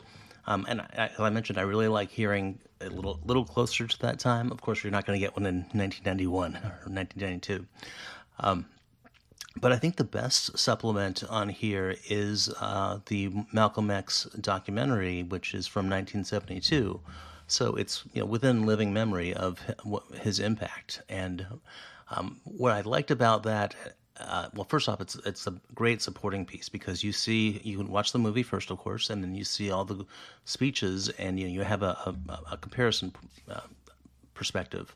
Um, but it also is it's not like the documentaries now where there's you know 30 talking heads. Um, it's it's I don't know if I'd call it quite cinema verite, but mostly it just lets uh, you know the uh, Malcolm X's appearances speak for himself. Um, so very worthwhile. Um, one of the better uh, documentaries I've seen on a um, as a supplement on the Criterion Collection. So, so yeah, glad it's here. Uh, hope hope people discover it and um, hope it makes an impression. Well, really enjoyed hearing your thoughts on that, Aaron. Let's go ahead and just make the transition then uh, as we get into kind of looking ahead. Uh, the Criterion Collection has gone through transitions. You know, we talked about that, and you know, you'll hear uh, the take of Josh and Jordan and myself uh, after we finish this little segment. But why don't you, go, as it turns out, why don't you go ahead and lead us into just kind of a look ahead? And if you want to talk a little bit about your own personal outlook with podcasting or whatever, I certainly welcome you to give an opportunity to, to kind of look into the uh, crystal ball and tell us what you see coming in 2023. well, well, as I mentioned at the beginning of the show, we do have some plans uh, that we are uh, proud of. And so, but I'm not at a point where I can actually talk about that. Uh, it's, I think you know why, but uh, mm-hmm. uh, yeah. but it, it is going to be exciting. I think it's going to be something cool, and I, it's going to add to the um, the the value of what we what we offer. So, uh, pr- hopefully, you know, around you know uh, spring, I guess we we were hoping to get it out by 2023, but uh, things have happened. So um so yeah, we will be expanding the podcast to some degree. We'll be doing more of it, so that that's something to expect. But um, yeah, as far as Criterion, it's been such a weird year because of the um, you know, the Sight and Sound came out, uh, and there were so many Criterion's uh, films. So I, I imagine uh, I, have started using uh, Jeanne Jeanne Dielman as uh, um, instead of Citizen Kane when I say it's it's no this type of movie. Um, and that's been interesting. Um, also, there's I, I, as I, I said earlier, and um, a lot of people kind of had their own takes about this, is that like there's not a sense of arrival in that hey we're we're diverse now. There's always work that can be done, but I think mm-hmm. at this point, um, I I think it's going to be more maintenance for um, uh, for Criterion. So to get uh, some of these uh, these obscure diverse titles in front of us. Um, rather than like a correction of having not having neglected those. And I'm I'm not saying that's what happened. I think it was really just a blind spot. But um, but I would expect that probably there'll be some big films. I mean, there already have been some announced. Um, hopefully, some box sets. But the the biggest thing on my mind, um, and I I don't know how what context you touched on this, but uh, there were layoffs at Criterion uh, towards the end of the year and uh, so a lot there was a lot of concern a lot of everybody had a take. And um, but that's that's funny when when these things happen is pretty much everybody says uh, oh it's because uh, they didn't put enough um, I think you saw on TikTok uh, not enough Ghibli films on the on, on the channel. Um, yeah it's I wish it were that simple. Um, one one thing I do we do know that because uh, she tweeted is uh, Beatrice Loayza she uh, mentioned that she was one of the um, one of those that were impacted by this uh, this reorganization or layoff, whatever you want to call it. And uh, she was one of the writers, or actually the editor uh, for the current. Um, so uh, it's interesting that they um, put out uh, the the best of the current for 2022 for this new year. But yeah, her let her being let go. Uh, she, fortunately, she's got a job. She's already at Slate, which is a good landing spot for her. Excellent writer. Um, highly recommend you go read her work on Criterion or elsewhere. But it, it kind of feels like to me that Criterion is um, kind of slimming down. I think they're probably getting out of the content space. So I, am sure the current will exist for maybe like um, closet videos, which there have been a ton this last. I kind of think they might have been dumping the, the closet videos from the the archives. Um, and then what, I, what I'm watching is uh, the uh, Criterion Channel. You know, obviously we don't know anything at this time, but uh, that gets really really complicated with uh, rights and that sort of thing. Um, and also, you know, what Criterion licenses out. So we'll be watching that.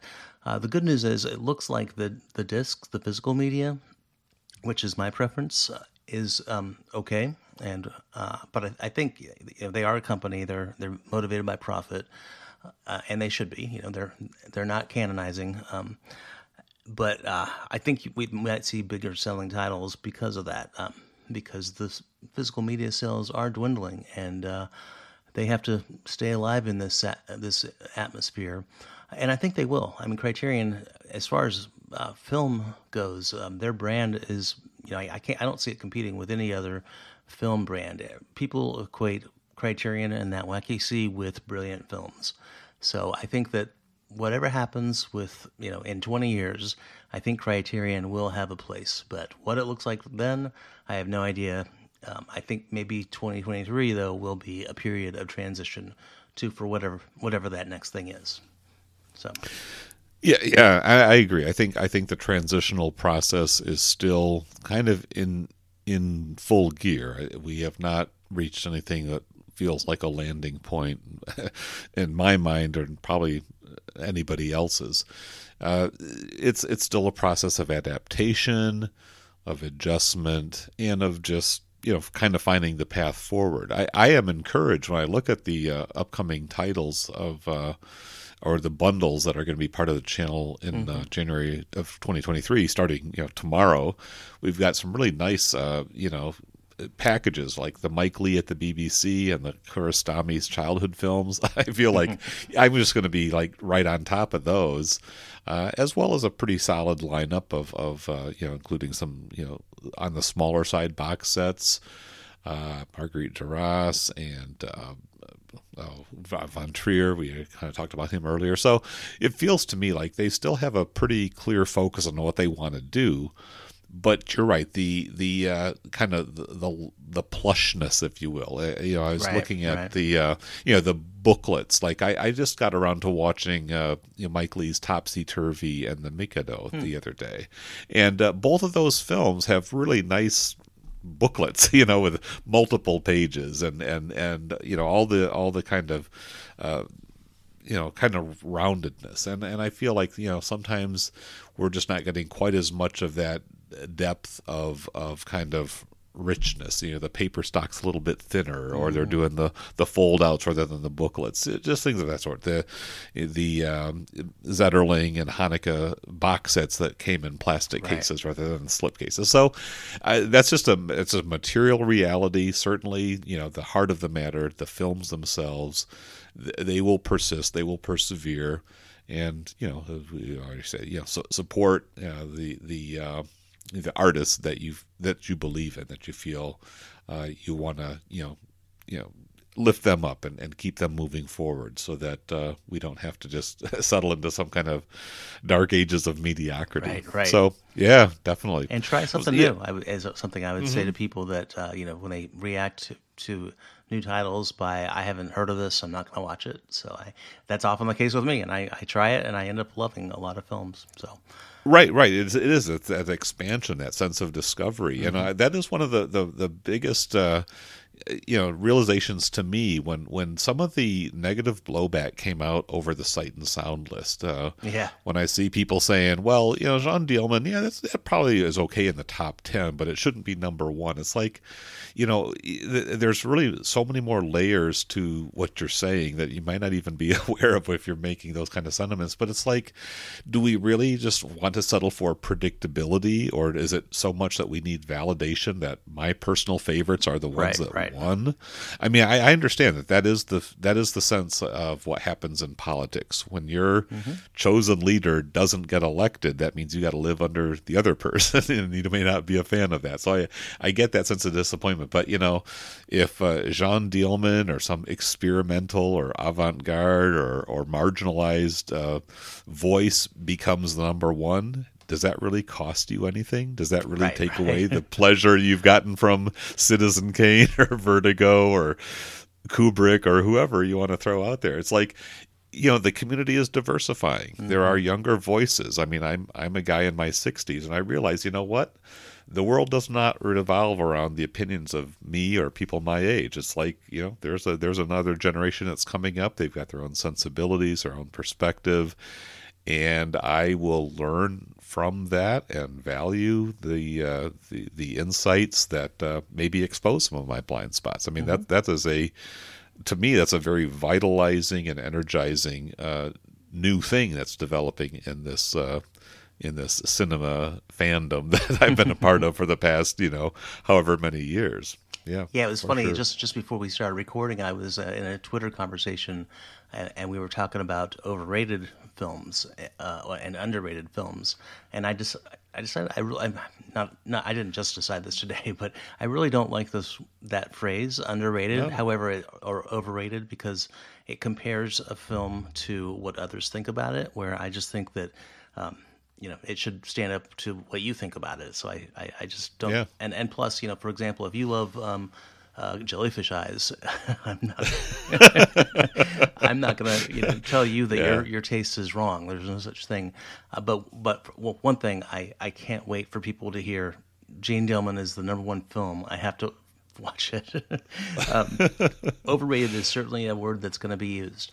But um, I also wanted, I'm glad you brought that up because we are going to d- dive into the sight and sound a little bit on our next uh, Criterion Now episode. Uh, and we'll also look at some of the new announcements that we've been talking about for 2023. Um, but what's interesting is six, usually when you, uh, when you have a larger body of voters, uh, I think this happened with the has happened is happening with the Oscars. Um, the the result is a little more predictable. It's it's going to be a little bit more like least common denominator, a little more mainstream maybe. Um, not so with BFI voters because Jeanne Dielman is the last film I would have expected to um, to make the, the cut. But I I just, I just think that's where we are as a as a film body. The cin- cinephile community sees that as not every single individual. There's 1,600, but collectively sees that as a um, valuable film. And I don't disagree. I think it's an amazing film. Not on my list, but that doesn't mean it's bad. Right, right. I mean, there's a certain point at which you sort of accept, you know what, I might be in the minority viewpoint o- over here, but that's okay. It, it is perfectly okay. Jeanne Dielman hits the mark for a broad demographics, whether it's women, whether it's LGBTQ people, or people who are into sort of the avant-garde, you know, kind of front edge of innovation in cinema, or they just have a particular fondness for Chantal Akerman and, and what she was about and, and how she went about her uh, pursuing her craft. I mean, uh, or just just the the desire to want to recognize something that is outside of the conventions of kind of narrative showbiz type of movie making. I mean, those are all perfectly valid reasons to say, you know what, I'm going to put that one in my top 10 and how the numbers played out. That one made more uh, impressions uh, amongst this new expanded voter pool, and I'm here for it. I, I think it's perfectly Completely. fantastic. Yeah, I'm, yeah. I'm fine with the list. Uh, so yeah, and and also I, I I know we talked a little longer than we expected, but That's fine. Chantal Akerman, uh, she died by suicide since since the last list. So Mm-hmm. Yeah. I, I just can imagine, you know, the validation that her her close friends, family, um, uh, and also really all the fans, and she does have a lot of fans. Um, so it's not always uh, David Lynch, uh, Kubrick, and Hitchcock. um, so um, Right. so yeah, I, I'm I'm I feel feel happy for them that this uh, that this film is, is getting its due recognition and. Yeah, again, but I wouldn't put it put on my- top ten. But kind of the same thing with the underrated, overrated. I won't complain about anybody that does. No, no, it's a, it's a great conversation, and that's ultimately what, what this all is all about, right? It's been a good time talking to you. I'm really glad that we could kind of you know fill the gap here. I'm going to go ahead and get us back into our the rest of our regularly scheduled episode. So, uh, looking forward to catching up on Criterion now when new episodes start coming up live. And uh, thanks for taking some time out for me tonight to finish up the conversation. Likewise, Happy New Year, and uh, to the listeners, Happy New Year.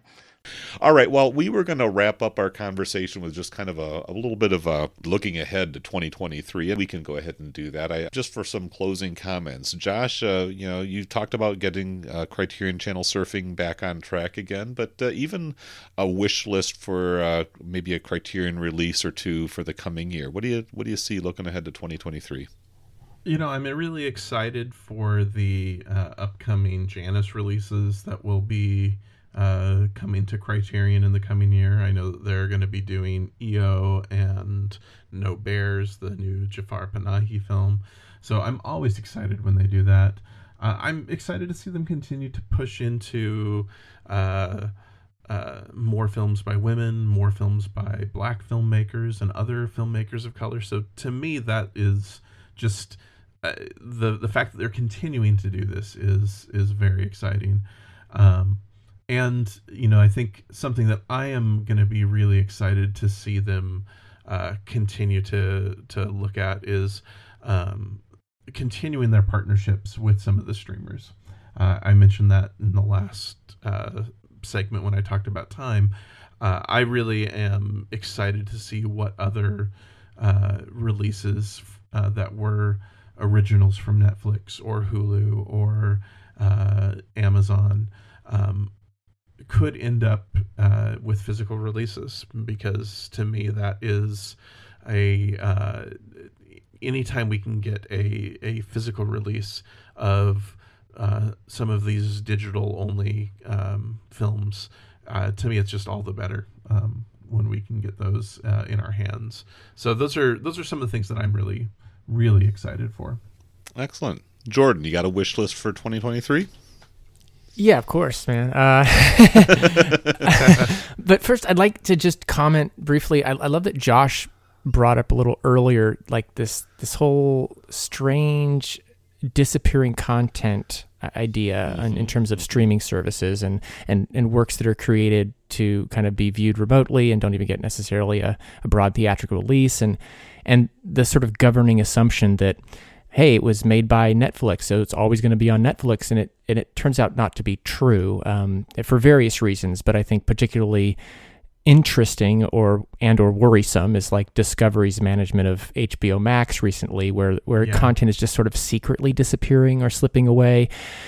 And and really marquee stuff recently. I mean, I've never seen Westworld, so I don't really have a I don't really have a dog in that fight. But I'm certainly aware of its marketing campaign and the idea that something like that can be removed from HBO Max, who it was, you know, in, in part created for, uh, is is a very strange development. Um, it's my understanding that in the case of a show like Westworld, it's not going to disappear. Uh, it's going to be farmed out to a free streaming service where it will be embedded with commercial content. I mean commercials. So so that's sort of that's almost even worse than disappearing in in some way. So yeah, it's a really interesting part of the conversation going forward in terms of physical media. You know, we all, we're all aware that physical media as an entire enterprise is also shrinking, but to the extent to mm-hmm. which it still exists, and I, I believe will continue to thrive even with a, a maybe a smaller audience, this is certainly kind of a shot in the arm for the relevance of physical media and um, this was a point brought up on uh, another podcast called the the Filmcast, and the the host David Chen mentioned that like we don't really have a Criterion collection for television series for for, for for episodic storytelling, and and and it would be interesting to to see you know where those parameters might be really even within the Criterion collection. Obviously, they've they've done the golden age of television, and they've taken an interest in the television work of you know Bergman or Kieślowski or um, Fassbinder. But you know what other areas of television work people have brought up? Of course, David Lynch's Twin Peaks work. Uh, you know there, but there are there are probably there are probably television shows that are worthy of a of a critical analysis. And if a populist work like Wally can receive attention, I, I'm not really sure why we'd still run up against a, a, boundary for something like I'm just going to throw out something at random like Mad Men or The Leftovers, like something that's a you know it's a serious show that, that has some serious writing and and uh, and would would stand up to uh, sort of a, a full package of critique. Um, so so that would be interesting. Um, in terms of just like a, a general wish for, for one possible direction for the Criterion Collection, but the the the the drum that I'd really like to bang is um, for further inclusion of video art that um, is made for galleries and then I mean really disappears. Like it's a you know for 30 days approximately you have access to this if you're in physical proximity to the art gallery. And then in many cases you know this is not available online in any form. Um, it's it, the physical availability of it is usually you know quite expensive. Um, so there there's there's some logistics there in terms of um, not destroying the market value of this work, but still maybe making it available. I would I would love to to see the Criterion Collection um, in terms of underrepresentation. Like there's a whole field of artists out there that, that that are making really good work, and you know their their audience is negligible. And if the Criterion Collection or their or through the channel they could pay attention to it, like it, it would really do uh, wonders for the the uh, lifespan of the work. I love that, Jordan. Um, I think that is such a. Uh, those are the things that I you know I think about the Brakhage pieces. I think about the Hollis Frampton works. I think about some of those those other um, experimental films that we've gotten in the collection that have been really, to me, some of the most uh, exciting releases that uh, have just been so thrilling to get. And you know, when I think about myself and uh, my own accessibility issues, you know, right now I can't go to a gallery. I can't Right. go to a theater.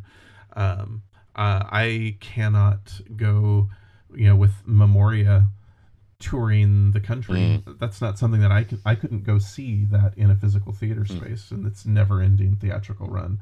Um, you know, I am great. I'm, you know, a little more privileged than others, and I have a region free player, so I was able to import uh, that disc. But you know, there are there are these accessibility issues when it comes to things like those those video installations. Yes. And there are these great you know virtual exhibits that you can go to for other gallery works and other things and my wife and i have as we have been uh, distancing we have on our vacations we have gone to virtual galleries and we have done these things to try to expand our horizons and do these different different uh, activities uh, but having uh, video galleries or, or video works to me is just a, a really great way to make these works accessible to other people. Yeah. No, I'm, I'm sorry to hear about your your accessibility issues. Um, yeah, that's, that's rough. But like even even if you know you have uh, your full faculties and don't have health concerns, like Yeah. most of this work is taking place in cities that you don't live in. Exactly. Hmm, hmm. Yeah. All right, well, I'm going to go ahead and wrap up uh, my uh, comments as far as looking ahead with maybe a note of, uh, you know, cautious optimism, uh, but recognizing some of the uh, some of the challenges that that cri- the Criterion Collection has been dealing with. I mean, there we haven't talked about it much on this episode uh, or in great detail even elsewhere, but you know, there was a significant layoff that took place. Uh, you know, generated some headlines, got people wondering you know what's that all about? What does that imply for the future? And i think it is a, at the very least an acknowledgement that uh, you know the economy is is you know been been a little bit challenging with inflation discretionary incomes have been taking a hit.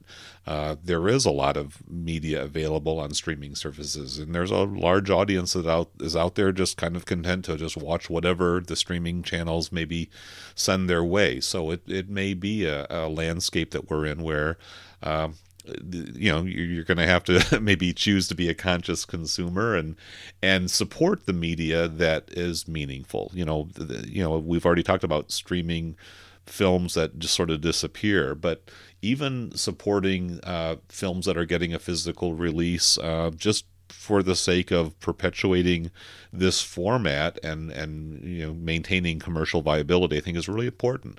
You know, as I look ahead to the Criterion announcements that have already been you know published for the first three months of 2023, um, you know the the schedule like uh, in March struck me as kind of light. You know, we've got a, a Mildred Pierce, a, a an upgrade into a 4K of a pretty venerable Hollywood classic, but you know that that Blu-ray is already pretty sufficient for my purposes. Got an early John Woo film, uh, Chilly Scenes of Winter, which was extremely well received.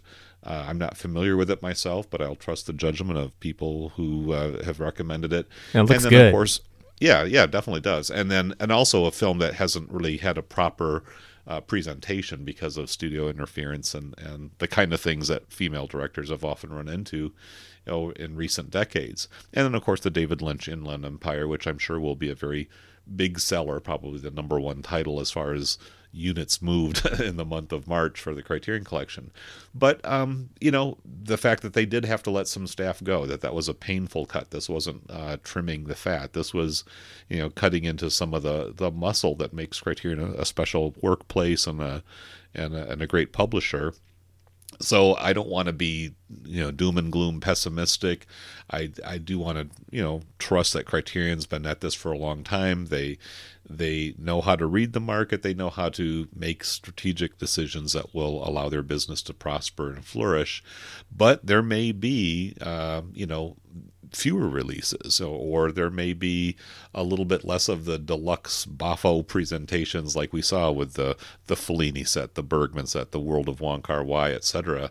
Uh, maybe maybe those kind of massive editions are not going to be quite as uh, frequently popping up uh, in at least maybe the year ahead. We'll we'll see where that all goes, but uh, I am you know that the optimistic side is that I, I believe that they are very forward looking, that they are scouring all of the uh, the the resources, the films that are out there, and they are even now planning to bring to our attention movies that uh, may be completely off our radar whether that's from filmmakers or even whole societies uh, that uh, you know just haven't really registered. I mean, we talked about Faya Dayi, a Mexican Ethiopian film. Uh, La Llorona from Guatemala was another release that made a pretty big impression on me uh, from this year that hasn't been discussed. But again, there's a lot of interesting and fascinating filmmaking happening in all parts of the world um, that I think Criterion has a very important role in, in uh, elevating and, and bringing into the discourse. Uh, we can also talk about the Sight and Sound list, which I know is another huge, you know, impact when, when Jeanne Dielman uh, became, you know, the number one uh, film in that poll of supposedly the greatest films of all time. Um, I'm a great admirer of that film, and I, I'm happy that, that the the methodology allowed uh, a very surprising, uh, somewhat unconventional pick to to step ahead of the Citizen Kanes and Vertigos of the world. I, I really have enjoyed uh, bad takes on all of that, but I'm not going to let that uh, stand in my way of really great conversations that have come from that that whole development. So you know, um, there's there's a lot to appreciate, a lot to celebrate, and a lot to enjoy. And I, I thank you guys for uh, having this conversation with me and for giving us something to share with our listeners. Again, a real bummer that Aaron uh, got sort of the the plug pulled on him, literally. Uh, but we're going to find a way to patch it up and get him into this episode so that he can share with us uh, his take. In fact, maybe in the editing, you've already heard that piece once I splice it back in here. But for now, I'm going to go ahead and wrap up this uh, episode. Uh, Jordan and Josh, do you have any other final things you want to say, or have you pretty much spoken your piece? I always just want to say that it's an honor to be on the line with you guys. Had a wonderful time, and uh, happy New Year. Yeah, this this was great. Thank you for having me, and uh, it's always a pleasure to talk with you, David, Jordan. This is uh, lovely. Okay, well, good. Well, let's go ahead and, uh, and make a New Year's resolution to do this a little bit more often in the year ahead, and look forward to talking movies with you guys and uh, and giving you all listeners something to to plug into your earbuds and, and listen to as you go about your daily lives. Okay, so thank you for tuning in, everybody. Uh, it's been a great uh, opportunity to keep this annual tradition alive. Uh, thanks for listening in. Let us know your feedback, and we'll be coming at you real soon. Bye bye.